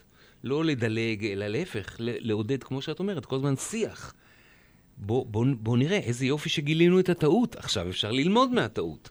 צריך לחקור את הטעות, כדי לא לחזור עליה. תמיד אני אומר שאם כבר קיבלתי 70 במבחן, כל העניין הוא השלושים שחסר לי עד המאה. במקום לדלג על זה ונקסט למבחן הבא, להגיד, זה מאוד מעניין, מה חסר לי, איך לא השלמתי את זה למאה, במקום להרגיש מתבייש בזה. שזה תמיד אומר, זה תמיד קשור למקום הרגשי, כי אני, אנחנו זקוקים להמון סבלנות להתמודד עם הכאב הרגשי הזה של אוף, נכשלתי, אוף, לא הלך לי. אז אם אנחנו מתייחסים לטעויות, אם מורה מתייחסת לטעויות כאלה, זה דבר רע, שצריך מיד להכחיד אותו ולמגר ולפתור אותו כמה שיותר מהר, אז התלמיד ברור שיהיה לו קשה להודות. הוא יסתיר את זה שהוא טועה, הוא תמיד ינסה להעמיד פנים. את מכירה תלמידים כאלה שמגיעים אל, אלייך, והם כל הזמן למדו איכשהו להסתתר, להסתיר, להסתיר. נכון. אז, אז, אז לכן חשוב מאוד שמורה ממש תתרגל איך היא מגיבה לתלמיד שעונה לא נכון. האם היא מתעלמת מהטעות? הרבה פעמים מורה אומרת, מי, מה התשובה? לא, הלאה, נקסט לתלמיד, נכון. עד שהיא תגיע לתשובה הנכונה. נכון. להפך, לא לעבור לתלמיד הבא עד שאיזה מישהו יקלע את התשובה. אלא להבין עם כל תלמיד מה מקור השגיאה. לרדת תמיד לשורש של הטעות. נכון. זה המון דברים, למשל יכולות להיות לי טעות בגלל שבאמת לא הייתי בנחת ולא הקשבתי עד הסוף. או שלא הייתי מוכן להסתכל על זה שוב ושוב, לשנות את הדברים האלה. אז אני חושב שמאוד חשוב גם להורים וגם למורים להעביר איזה מסר בדור שכל כך שואף למצוינות ולכמה שיותר מהר ולהצטיינות, שמותר לטעות, בריא לטעות, כי מטעויות לומדים, שאנחנו צריכים בעיקר לתת המון כבוד למי שמודה בטעות. המון כבוד. אני רוצה להגיד על זה משהו. דיברת על פאב, על פחד, אשמה ובושה. אם אני בערות לצד השני, מתי יש סיכוי שהכנסתי אותך לפחד אשמה ובושה? מתי משהו במה שעשיתי עלול בפרצוף, לגרום לך... בפרצוף, בהזעפת פנים. עלול לגרום לך להיות בפחד אשמה ובושה. אם אני מזהה את זה, זה א', זה, התחש... זה, זה לראות אותך. וכל הזמן להחזיק בראש, יש דברים שאני יכול, עלול לעשות, שיכניסו את הצד השני לפאב הזה. אז הפאב הזה הוא מין, אה, אני מאוד אוהבת להשתמש בפאב, כי זה משהו שאנחנו זוכרים אותו. לא הייתי רוצה שיכניסו אותי לפחד אשמה ובושה, ואני לא ארצה להכניס אף אחד למצב שהוא מתבייש, שהוא מתבייש כי הוא לא הכין שיעורים, כי הוא מפחד כי שאני מחלקת מבחנים ואולי הוא נכשל וכולם יראו את הציון שלי, כי זה קורה. אם מדובר על, על תקשורת מקרבת, כן. אז באמת מרשל רוזנברג מאוד מאוד מדגיש את זה, שאנחנו, יש לנו נטייה הרבה פעמים להפעיל מישהו באמצעות הפאב הזה. אנחנו רוצים שהוא יפעל, לא אכפת לנו, שיפחד, אבל יפעל. שירגיש אשם, אבל כתוצאה מהאשמה הוא יפעל. שיתבייש, ואז, ואז הוא יפעל. נטיף לו לקח וכולי, ואנחנו רואים את זה בכל המסדרונות, מלמטה מהילדים בגן ועד לפוליטיקאים מלמעלה, להפעיל באמצעות פחד, אשמה ובושה. עכשיו, זה לא אומר של, שלפעמים אה, יש סיבה שיש את הרגשות האלה, והם צריכים להיות, ויכולים להפעיל אותנו, אבל השאלה היא מה המחיר שקשור בקשר בין אישי. כי יש הבדל כשאני פוחד אם מכונית באה ואני חייב, אם לא הייתי פוחד הייתי נדרס, או אם אני לא פוחד ממה שיקרה בעתיד, זה מאוד חיוני לנו להישרדות. אבל כשאנחנו מפחדים אחד מהשני, או מאשימים אחד את השני, או מביישים אחד את השני, המחיר הוא עצום. נכון. ו... אני יכול להיות בערות שפגעתי במישהו, ואז אני יכול להתבייש בזה. אין רע בבושה מהסוג הזה. כל זמן שהערכים שמנחים אותי הם ערכים של uh, להיות אדם, להיות בן אדם. אז אם אני מתבייש בזה שפגעתי בך, יופי, זה משהו שהמוסר, משהו נפגע, המצפון שלי התעורר. אז אלה מקומות שאנחנו מכבדים את ה... את ה אה, כביכול, את הבושה. בושה זה לא משהו רע, אבל היא כן צריכה להיות בהקשר שמטפח באמת אה, אה, חיבורים, אהבה. אני, אני חושב שאנחנו גם פוחדים שהילדים, בטח את רואה את זה אצל הורים, הם לא רוצים שהילד יהיה עצוב. שאם אני אגיד לו כך וכך, אז הוא יהיה עצוב. המקום הזה שבו לראות שהעצב, כשנובע מזה שאני רואה שמשהו חסר, העצב הזה אמור לעצב, לעצב משהו חשוב. דווקא מתוך החוסר הזה, לראות שחסר פה משהו. נכון, זה ואפשר- כמו... וגם גם כבוד לעצב. זה באמת אחד הנושאים שאנחנו לא ניכנס אליהם היום, אבל כשקשה לי לראות את הילד שלי שלוש נקודות, זה משהו, נושא מאוד גדול לדבר עליו.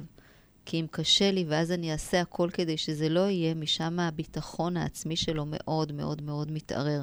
כי אם אימא לא סומכת עליי שאני יכול להיות עצוב, והיא חושבת שאם היא לא תיתן לי להיות עצוב, ככה ייבנה הביטחון העצמי שלי, אז הפוך קורה.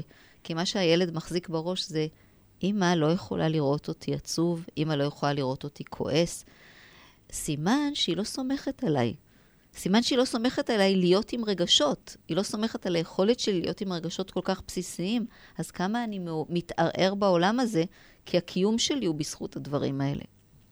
כמה מהר אנחנו מנסים לבדר את הילדים שלנו, לפזר אותם, להוציא אותם כמה שיותר מהר מהעצב או מהפחד וכולי, במקום להיות עם זה, ללמוד מזה. הדבר הכי מדאיג שקורה בזה, ואני רואה את זה הרבה אצל אימהות ובנות, אה, זה המקום, וגם לאימהות ובנים, המקום שבו אני הפכתי להיות הוא, ואני לא מאפשרת לו להיות הוא. אני פשוט לוקחת לו את זה. אני לוקחת לו את הכעס, אני לוקחת לו את העצב, אני מנהלת אותו, אני לא נותן, אני כביכול הפכתי להיות הוא. ואז אני רואה שהוא, בשלב מסוים ילדים כאלה הופכים להיות שונאים, כי הם לא יכולים לסבול את זה. בואי ניקח, מדעתך, את השיר אה, שאריק איינשטיין שר עם רוני אלתר, אה, השיר של בני ברמן, שנקרא פרידת, פרידת המלאך, והוא אומר שם, אל יהי מראך פתאום עצוב. החשש הזה שלנו, הרצון שלנו שפנסי העיר דולקים עדיין, ובו עכשיו, הצד הזה של חשיבות השמחה הוא ענק. נכון. בו זמנית אנחנו מדברים על הצד השני, של לתת מקום לכל מגוון הרגשות. נכון.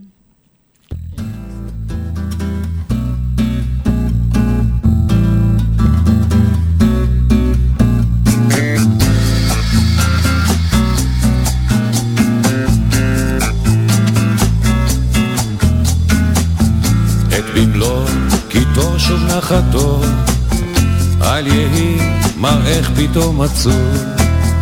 רק אותך, ילדה תמיד אזכור, רק אלייך ילדתי ישוב. פנסי העיר דולקים עדיין, לב הנערה עודנו ער. עוד במזבעות נמזג היין, המלאך אל ספינתו חוזר.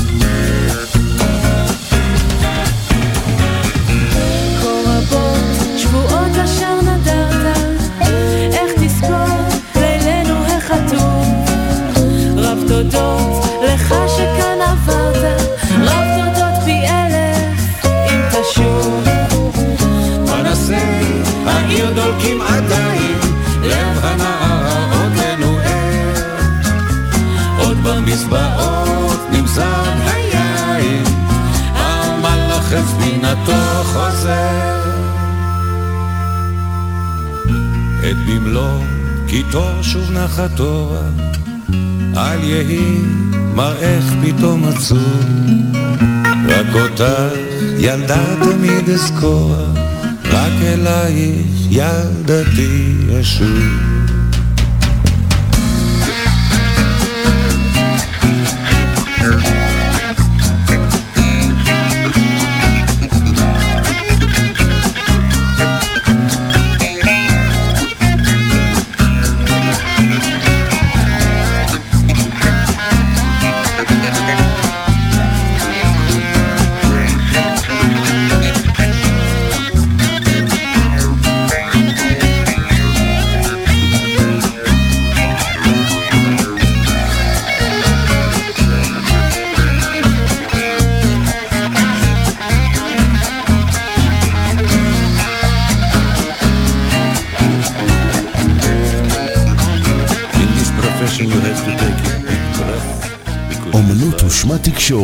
תקשורת, מקרבת וחינוך מואר, בהגשת פזית גלר ויובל דור, עכשיו ברדיו סול.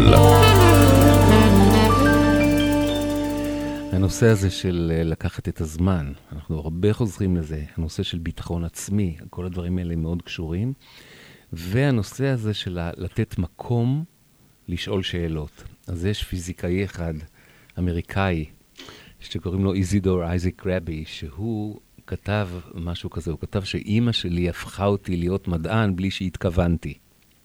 למה? כי כל אם יהודייה אחרת בברוקלין הייתה שואלת את הילד שלה אחרי הלימודים, כשהוא חזר מבית הספר, אז היא הייתה שואלת אותו, נו מה, למדת משהו היום? הוא אומר, אבל לא אימא שלי. איזי, היא הייתה אומרת, שאלה טובה שאלת היום. אז ההבדל הזה של בין... אה, אז הוא אומר ש, שלש, שזה ההבדל, של לשאול שאלות טובות, זה מה שגרם לי להיות מדען. אה, ובעצם כשאנחנו אומרים על, על לאהוב ללמוד, כמה חשוב שהילד יאהב את הלומד שהוא. ושהוא יאהב ללמוד, אז זה בעצם ליהנות משאלת שאלות טובות. זה לשמור על קומת הסקרנות. אז, אז כשילד לומד, או ילדה לומדת מגיל צעיר, לשאול, "אה, איפה אני מרגישה עכשיו מאוד מאוד חיה? או, או, או לאן אני רוצה ללכת? מה, מה הנוף האידיאלי שלי? מה הייתי רוצה שיהיה בסוף היום, או בסוף השנה? או שילד שלומד לשאול את עצמו בעצם, לאיזה כישורים אני זקוק? איזה, איזה מסלול הכשרה אני מאחל לעצמי? עם מי? באיזה קצב? כל השאלות האלה שילד לומד לשאול את עצמו. תחשוב שבכל כיתה, אני חושבת, השלט, או במקום אני מאמין בית ספרי, כתוב שאלה טובה. שאלת היום? כן, וזה מצריך כזאת למידה, ומצריך כזו ענווה מצד המחנכים, שלא אנחנו אלה ששואלים את השאלות ואתם נותנים את התשובות, זה ממש מצריך שאלה שיכולה לגרום למהפך. נכון. כללית, יש לנו פיתוי תמיד למורים ולהורים, אה, כאילו ללמד גם את עצמנו וגם את התלמידים שלנו, למהר לתת תשובה נכונה. כמה שיותר מהר תן תשובה נכונה, מחיאות כפיים. אה, אבל תמיד תשובות נכונות שילדים לומדים זה כבר מסקנות בעצם של אחרים. זאת אומרת, זה להשתמש בתשובות משומשות. כן. זה אף פעם לא אה, לגלות דרך חקירה, זה כמו שאת אמרת שהילד יש לו את החומרים בתוך עצמו למצוא את התרופה, אז דרך חקירה עצמית, ברגע שהוא שואל את השאלה והוא מגלה את התשובה, ממילא זה רענן, ממילא יש פה מקורת, מק, אה, מקוריות, ממילא יש פה יצירתיות. יש, יש פתגם סיני כזה, שמדבר על החשיבות הזאת של להיות במקום השואל. שהוא אומר שמי ששואל, הוא טיפש לחמש דקות. אבל מי שלא שואל נשאר טיפש לנצח. Mm. אז לאפשר לילדים שלנו להיות, לשהות במקום אז של הקטע השאלה. הזה, זה הקטע. זהו חכ... כמו שיש בה עכשיו, כשנגיע לפסח, יש אה, ארבעה בנים דיברה תורה, אחד חכם, אחד רשע, אחד תם, ואחד שאינו יודע לשאול, את פתח לו. אז הנושא הזה, לעודד, להבין שכולנו, בכולנו יש ילד כזה שלא יודע לשאול שאלות. ושמישהו יעזור לנו ללמוד מה, זה, מה זאת שאלה טובה. מה השאלות ששאלת היום, בדיוק כמו שהפיזיקאי הזה אמר. ושוב זה לוקח למקום של הזמן. כדי לעשות את הדברים האלה נזקק זמן, ואם אנחנו ב... אם כבר, כמו שאמרת, המסכים מרצדים, אז גם הבפנים שלי מרצד. אז ללמוד, ללמד, להאט, ללמד לתת את הזמן, ללמד לדבר לאט יותר, להקשיב לאט יותר, להיות לאט יותר, זה הכרחי פה כדי שכל הדברים האלה יתגשמו. אני, אני רוצה, זה בסדר פזית שאני אקרא איזשהו שיר כן. שאני מאוד אוהב, של משורר אה, קנדי, שקוראים לו קן נוריס, ואומר ככה, אתה קורא את זה מהר מדי, זה שם השיר. אתה קורא את זה מהר מדי. אתה קורא את זה מהר מדי, תעט, כי זו שירה. ושירה לאט פועלת. אם לא תחיה איתה מעט, הרוח לעולם לא תשרה. קל כל כך מהר לחלוף על פני השטח, ואז לומר שלא היה דבר למצוא. בעיניך גע בשיר בעדינות, כאילו אתה נוגע בבשרה של אהובה. שירה היא תרגיל בסבלנות. אתה חייב להמתין לה שתבוא אליך. הרוח מתגלה בתחפושות רבות. כמה רוטטות ביופי, כמה מרעידות בשיר. מה קורה? העט, העט, קח כמה נשימות לעומק. קרא את השיר לאט. קרא כל שורה לחוד. קרא כל מילה ומילה לבדה. קרא את הרווחים בין המילים. תתחיל להתנמנם. זוהי שירה. תירגע עד שלבך יהיה פגיע, פתוח לרווחה. למה שירה גורמת לנו, לך, אני רואה את זה לא מעט, לבכות? באמת להתרגש בגלל זה, כי יש בה תמיד סוד. שירה אמיתית, שירה טובה, היא... יש כל הזמן הרגשה של הדהוד שיש זה משהו עושה? הרבה הרבה מעבר למילים, וזה זה עושה לנו איזה געגועים לנצח. זה מה שזה עושה. כן, זה נכון. כי זה בכי כזה שהוא הוא פשוט לא נשלט, ואנחנו לא מבינים מה, מה, איך זה יוצא ככה משיר. נכון. יש גם את השיר הזה של, אה, של המשוררת הרוסייה הזאת. הוא נהדר, רק כן. איפה הוא, אני לא יודעת.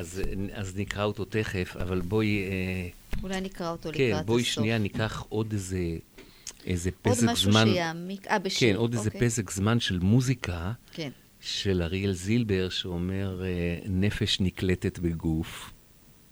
וגם אפשר להגיד שכמו שהנפש זה הצד הלא חומרי, שקשור לצד החומרי, גם הצד הזה, של השאלות הפתוחות, של, המקומו, של המשמעות שהיא נסתרת, לפני שזה כבר התגלה באופן, בגוף. Uh, הצד הזה גם בחינוך, המקום הזה שדורש את הזמן, לתת מקום לנפש. אני מרגישה המון עדינויות היום. באמת, אני אומר, אני מרגישה את זה. כן, כן, די. כן. זה משמח אותי. גם אני מרגיש. בוא נשמע את אריאל זילבר, נפש נקלטת בגוף.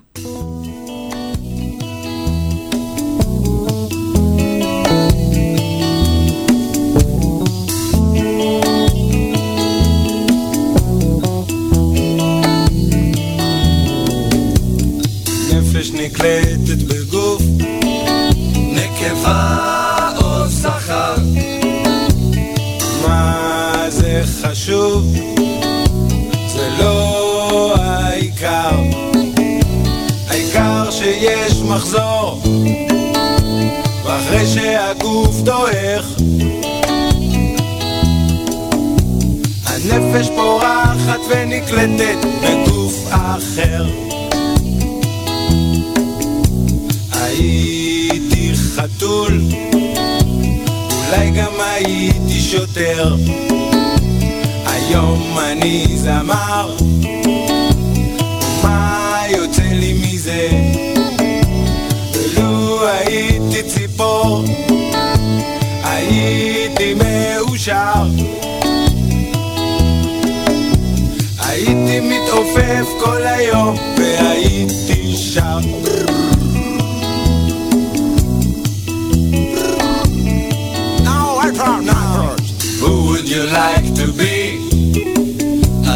Be Mr. B. היום אני אני, מחר אני אני.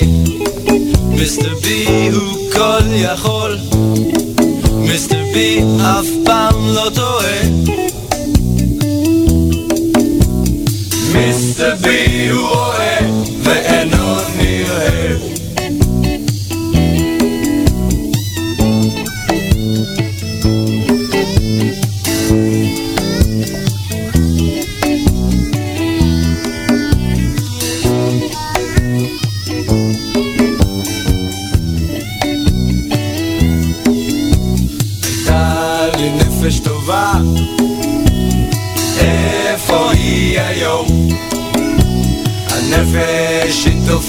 לה, ולא רוצה לחזור.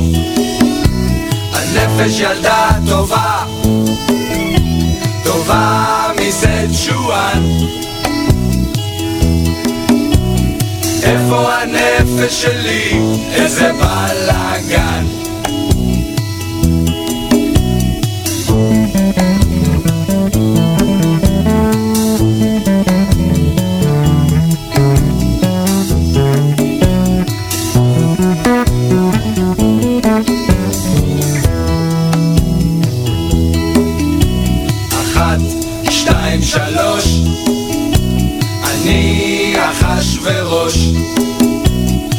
אתמול הייתה לי מסיבה, ויש לי כאב ראש. אויש, אויש, אויש, הראש כואב נורא. הכל בגלל הרעש במכוניות והאוויר הרע. אנחנו כאן רק בדרנים, ואנשים יש כמו גרעינים. צועקים, צועקים, אבל לא שומעים. חיים כי אין ברירה, ומפחדים מהמשטרה. ויד אחת הורסת, ויד אחת בונה. בס, בס, בס,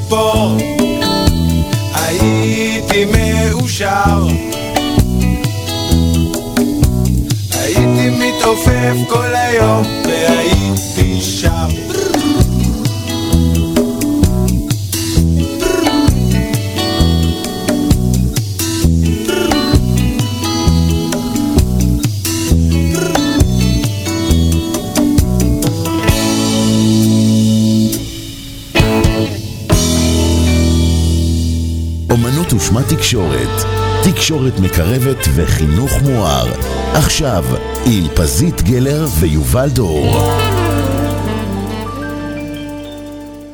הבטחנו לפני כבר שעה וחצי את הקשר בין uh, ביטחון עצמי להודיה. מהמם. ועכשיו זה יקרה. אוקיי. ואני אזמין אותך אחר כך, יובל, להרחיב קצת על, ה... על ההוד שבהודיה, כי בהודיה יש המון, ואנחנו נדבר אולי טיפה גם על... נרחיב את ההודיה, כי נלמד אותה. אני לא מהמקובלות.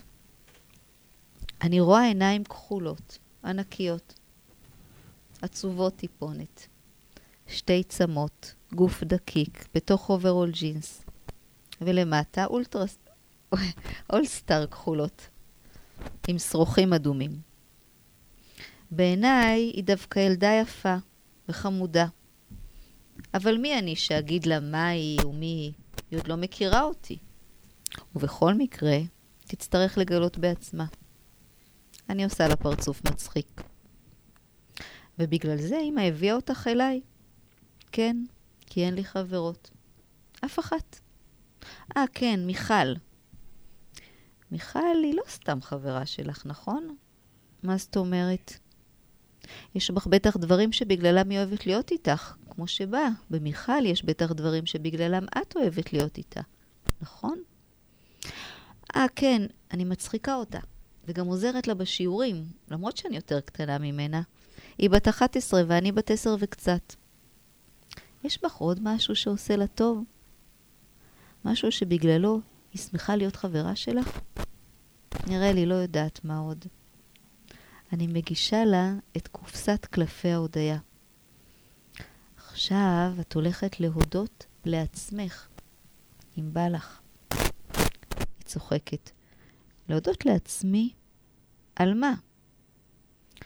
על כל מה שיש בך, שבזכותו מיכל חברה שלך. אני חוזרת ואומרת, תוך שאני מפזרת את הקלפים על השטיח. מרימה את הקלף, רצון לעזור, ומדגימה לה. למשל, אני מודה לעצמי שיש לי הרבה פעמים רצון לעזור. אני אוהבת למשל לעזור לאחרים, זה כיף לי. היא מסתכלת, בספק חיוך, ספק רצינות. את באמת עוזרת להם, או זה משהו משהיית קטנה? זה גם עכשיו וגם כשהייתי קטנה, אני אומרת. ככה אני. זה הטבע שלי. מה לעשות, נולדתי כזאת שאוהבת לעזור, כשאני יכולה. גם אני אומרת. אני חושבת. העיניים שלה משוטטות על אותיות הזהב שעל הקלפים. אני לא מבינה את כל המילים. לא נורא. יש 101 קלפים, תבחרי. מה שאת מבינה ושמתאים לך. תגידי למשל, תודה לי על זה שיש לי ואני נותנת לאחרים, נניח, או על נאמנות. כן, אני באמת, באמת נאמנה. אני שומעת גוון של ביטחון. אבל זה קצת שוויצריות, לא? טוב, לא אכפת לי, אין פה אף אחד. הלו, אני זה אף אחד? הסתחבקנו. היא אומרת, טוב, אז תודה לי על הרצון לעזור שיש לי. בדיוק מה שאמרת על עצמך. ותודה לי על... uh, היא מרימה את הקלף יושר ומראה לי, יושר, כי אני לא ממש שקרנית, אני ממש לא שקרנית, כמו הרבה בכיתה. אני לא אומרת שמות. באצבעות דקיקות היא אוספת שלושה קלפים, זה אחרי זה. גם אני מודה לעצמי על חברות, ועל השקעה, ועל הרוגע. תסבירי לי טיפה, אני מבקשת. היא מתלהבת כי אני משקיעה בחבר... בחברות שלנו. אני חברה טובה ואני אני גם יותר רגועה, כי מיכל לא כל כך. אני אף פעם לא צועקת ולא רבה. היא גם אומרת לכ... לכולם שאני מרגיעה אותה. אני מצביעה על הקלפים, רגישות והתחשבות. אז יכול להיות שיש לך גם את uh, זה? אליה ואל אחרים? רגישות והתחשבות? היא מאמצת את הרעיונות בשמחה. כן, אמא אומרת שאני מאוד רגישה ושאני גם מתחשבת, אז אני יכולה להודות לעצמי שיש לי את זה. האוויר נהיה יותר קל. היא יצרה על השטיח פרח של תודות לעצמה. לא אני אמרתי לה. אני מאמינה שאם היו מרגילים אותי כשהייתי קטנה, להיזכר בטוב שבי ולהודות עליו, לתת לו תוקף. אז במיוחד בזמנים בהם נפלתי לתוך חשיכה, לתוך בור האין, היה לי סולם אור ליציאה ממנו. הייתי נזכרת מי אני. לפעמים אני קוראת לזה גם מעגל היש. יש, שאני מודה עליו, מביא אותי להיות טובה יותר לעצמי, ומשם לעולם. מישהו פעם אמר לי שקוראים לזה מעגל החוזקות. הוא בעניין של סדנאות ניהול. מישהי שמכורה לשפת העידן החדש הציעה מעגל מקורות השפע שלי. צודקת, משם נובע ביטחון עצמי בריא. לא סתם מה יש לי, אלא מה ניתן לי לתת לאחרים. על זה להודות. פסיכולוגית אחת אמרה שתזכורת יומיומית לכל הטוב הזה זה ערכת עזרה ראשונה למניעת דיכאון. ואחת שלומדת תקשור קראה לזה מעגל של מלאכים. כי אלה הכוחות שניתנו לנו למלאכת החיים. אלה מלאכי שרת בשירות הטוב, בשירות הטוב. אנחנו מתלהבים מכוחות, אבל בשבילי הכרת תודה אמיתית נובעת ממקום אחר לגמרי, רך, עדין ומעודן. מי ייתן ונזכה להשתמש יותר ויותר בהודיות ופחות ופחות בחוזקות. נתתי לילדונת את קלפי ההודיה שבחרה בתוך קופסת קרטון שהיא איתרה בטושים עם נצנצים של כסף וזהב. עטפנו בצלופן עם סרט תכלת. טלפון, בתשע וחצי בערב. מסתבר שהילדה נרדמה עם הקופסה במיטה, ואימא שלה סקרנית לשמוע מה בדיוק עשיתי איתה. שיתפתי בהרחבה. על הבוקר הסלולרי רוטט. האימא על הקו. תקשיבי, אני לא כזאת גרועה כמו שחשבתי שאני. עברתי על הקלפים לפני שנרדמתי וישנתי אחרת. גם כשהתעוררתי מצאתי בעצמי כמה תכונות טובות שבגללן בעלי מוכן לסבול אותי. בחיי שמזמן לא הרגשתי ככה. הקלה. אני הולכת לשחק בזה איתו אם הוא יסכים. הביקורתיות העצמית שלו זה משהו. לפעמים אני פוחדת שהוא יחטוף התקף לב מרוב שהוא מלחיץ את עצמו, כי הוא טיפוס הישגי ששום דבר לא מספיק לו. ממש לא יזיק לו לעצור, לקלוט כמה יש ניתן לו לתת. כמה הוא באמת נותן ולמה אני אוהבת אותו. אז שיירגע. כשסיימנו את השיחה שמעתי פתאום ברדיו את ריטה. יום אחד זה יקרה, בלי שנרגיש. משהו ישתנה. משהו יירגע בנו, משהו ייגע בנו, ולא יהיה ממה לחשוש. וזה יבוא. כמו קו חרוט על כף יד זה יבוא. בטוח בעצמו. כאילו היה שם תמיד וחיכה שנבחין בו, וזה יבוא, אתה תראה. הידיים הקפוצות יתארכו, והלב השומר לא להיפגע יפעם. בקצב רגיל זה יבוא. כמו שהטבע רגיל, להיות שלם עם עצמו.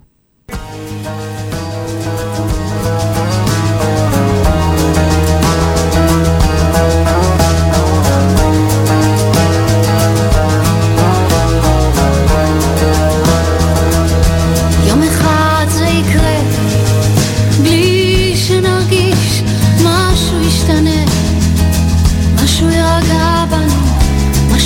בנו, ולא יהיה ממה לחשוש. וזה יבוא, כמו קו חרוט על כף יד, זה יבוא, בטוח בעצמו. כאילו היה שם תמיד, וחיכה שנבחין בו, וזה יבוא, אתה תראה, הידיים הקפוצות יתאחו, והלב השומר לא להיפגע, יפעם בקצב רגיל, זה יבוא כמו שהטבע רגיל, להיות שלם עם עצמו.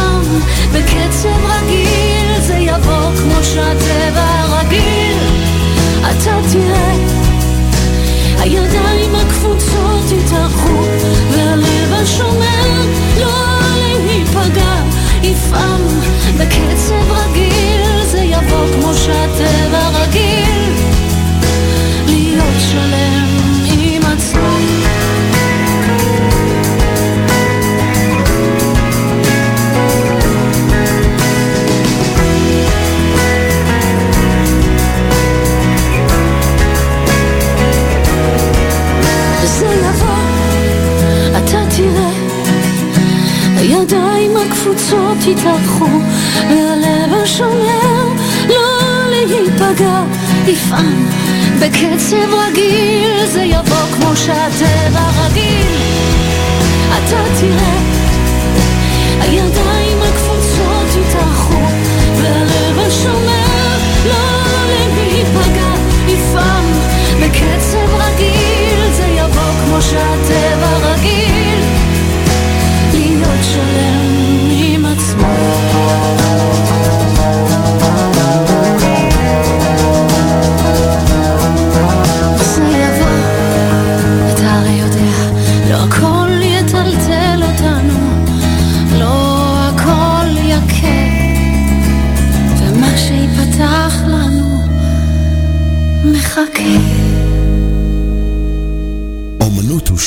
תקשורת, תקשורת מקרבת וחינוך מואר, בהגשת פזית גלר ויובל דור, עכשיו ברדיו סול.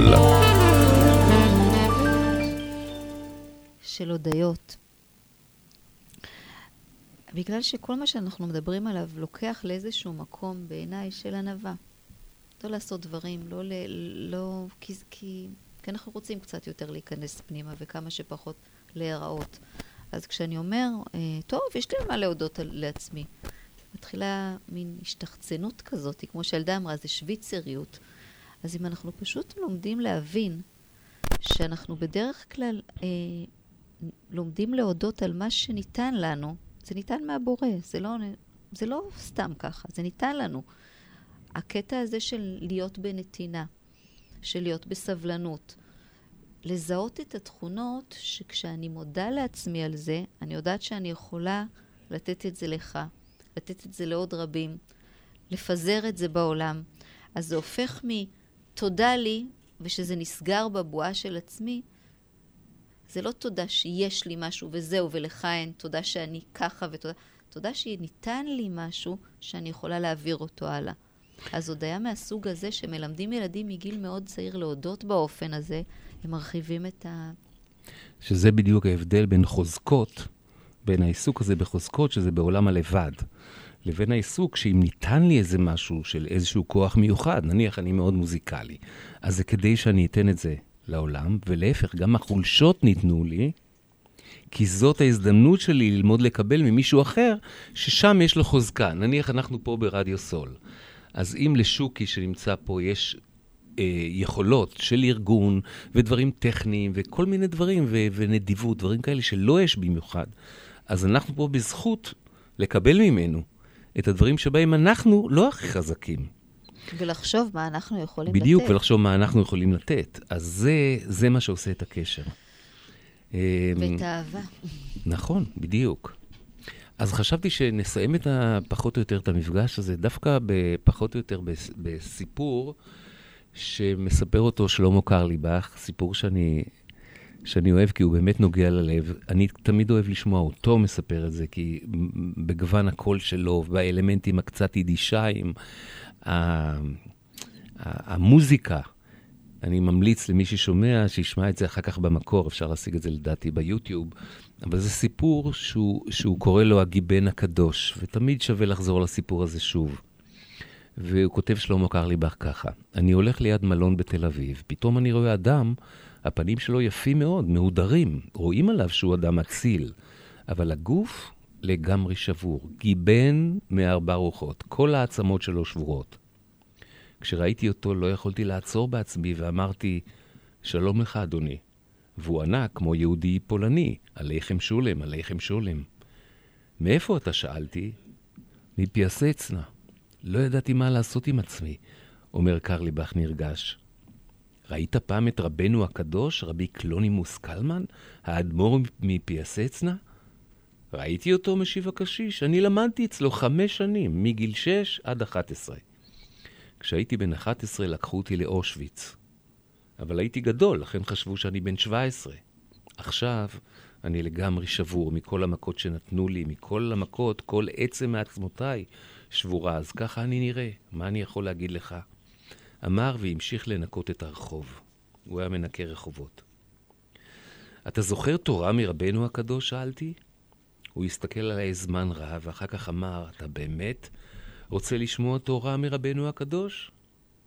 אני זוכר רק שממש התחלתי לבכות. אמרתי לו, אני משתוקק לשמוע, עם כל הנשמה שלי. הוא סיפר לי שבכל שבת קודש הרב היה אוסף את הילדים ואומר להם, קינדר לך, קינדר לך. ילדים יקרים, ילדים מתוקים, תזכרו רק דבר אחד. הדבר הכי גדול, לעשות טובה למישהו אחר. הייתי באושוויץ. שמעתי שמכל המשפחה שלי לא נשאר אף אחד. רציתי להרוג את עצמי. ואני עושה כבר כל מיני הכנות להרוג את עצמי. פתאום אני שומע את קולו של הרבי. פתאום אני מתמלא שמחה.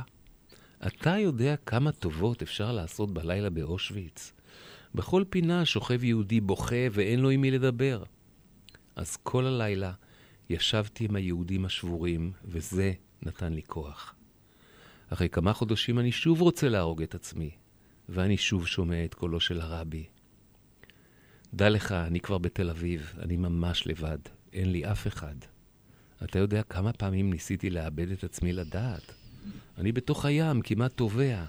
פתאום אני שומע את קולו של הרבי הקדוש. קינדרלך, קינדרלך, זיסה קינדרלך. מה אני אגיד לך? אתה יודע כמה טובות אפשר לעשות ברחובות תל אביב? No. אז המקום הזה של הדברים שניתנו לנו, ושיש לנו את הזכות לעשות איתם, לעשות טובה למישהו, מקום כל כך, כל כך עמוק, כל כך יקר, כל כך ממלא שמחה. כל כך נותן הרבה אנשים שהם במצב לא טוב, אני מכיר את זה שאת מדברת איתם, ו- נכון. וברגע שהם יכולים להודות על מה שניתן להם כדי שייתנו את זה לאחרים... ברגע שהם מתחילים לתת, פשוט ברגע שהם מתחילים לתת, לטפל בחתול, לטפל בכלב, לטפל במישהו. לת, לתת, פשוט לתת, לעזור. אני, אם אני יודע מחשבים, אז אני אלמד מחשבים. משם, משם זה יוצאים מדיכאון. אני רוצה שנשמע שיר של uh, יסמין מועלם, שנקרא יחפים, כדי להזכיר את המקום הזה, היחף שבתוכנו, שהוא במגע עם האדמה, שהוא נטול הדברים, הנעליים שנועלות אותנו מבחינה נפשית, כל הדברים שאנחנו נעולים בהם וסגורים בהם, השיפוטים שלנו, הידע שלנו, למקום הרבה יותר פשוט. להודות באמת על החיים שניתנו לנו, על האדמה הזאת, יחפים. יסמין. אם הייתי יכולה לצאת מהראש שלי, ללכת ולמכור בשוק את כל המחשבות שלי.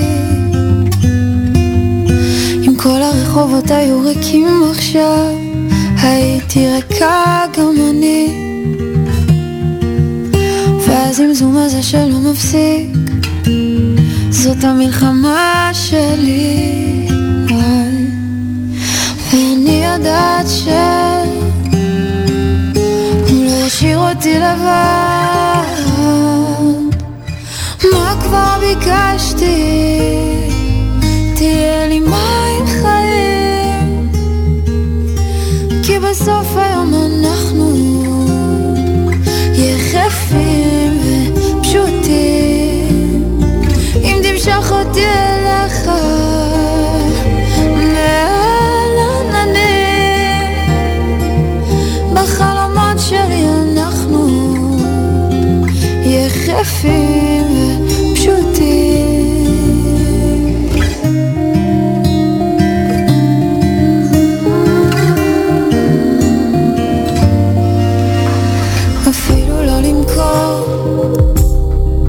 לחלק בחינם. רק שיקחו את המשקל ממני זה יותר מדי. וזו תקופה קצת מוזרה להיות בן אדם. הייתי מוותרת על הגוף רק נשמה בעולם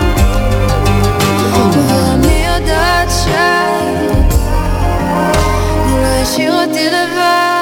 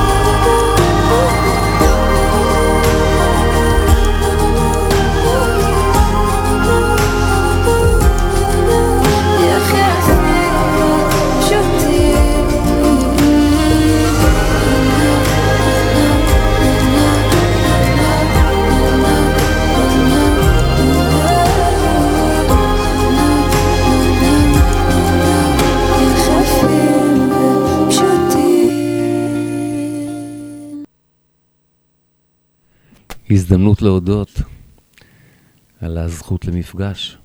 כל פעם מחדש, וכל פעם אנחנו פוגשים משהו חדש. על המוכנות הזאת להודות, להודות באמת, להודות להגיד תודה.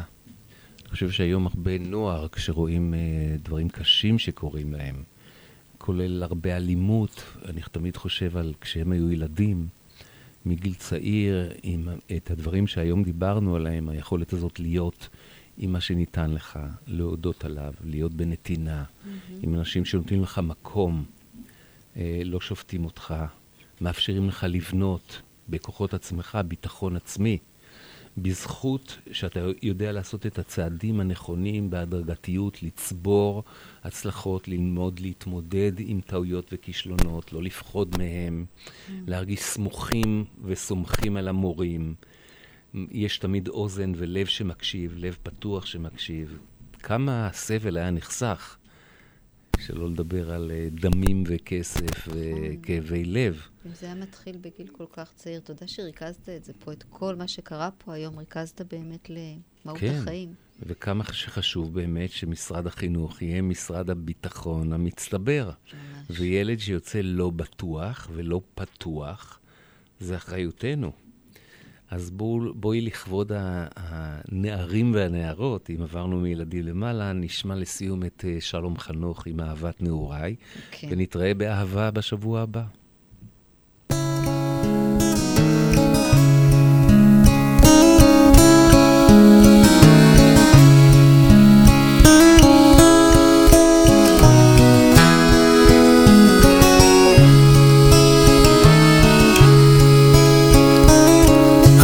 ילד בלילות עצוב משוטט לבד לא נתתי לאיש לדעת.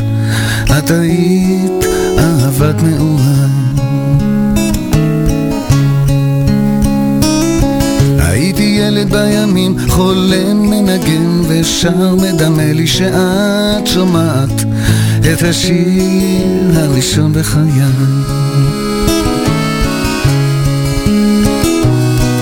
מסתכל מסתובבת ונצמדת, רק אני צופה מהצד. אני נשאר ואת עוזבת, רחוקה לא מתקרבת, זיכרון שעולה בי שוב פרדס רטוב, היללת התנים, ואת שהיית אהבת נעוריי.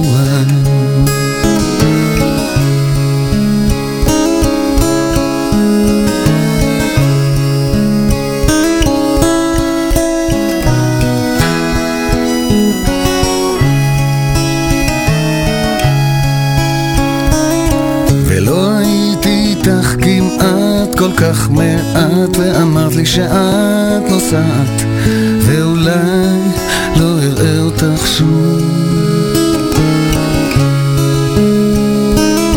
הייתי ילד בלילות עצוב משוטט לבד לא נתתי לאיש לדעת. את היית אהבה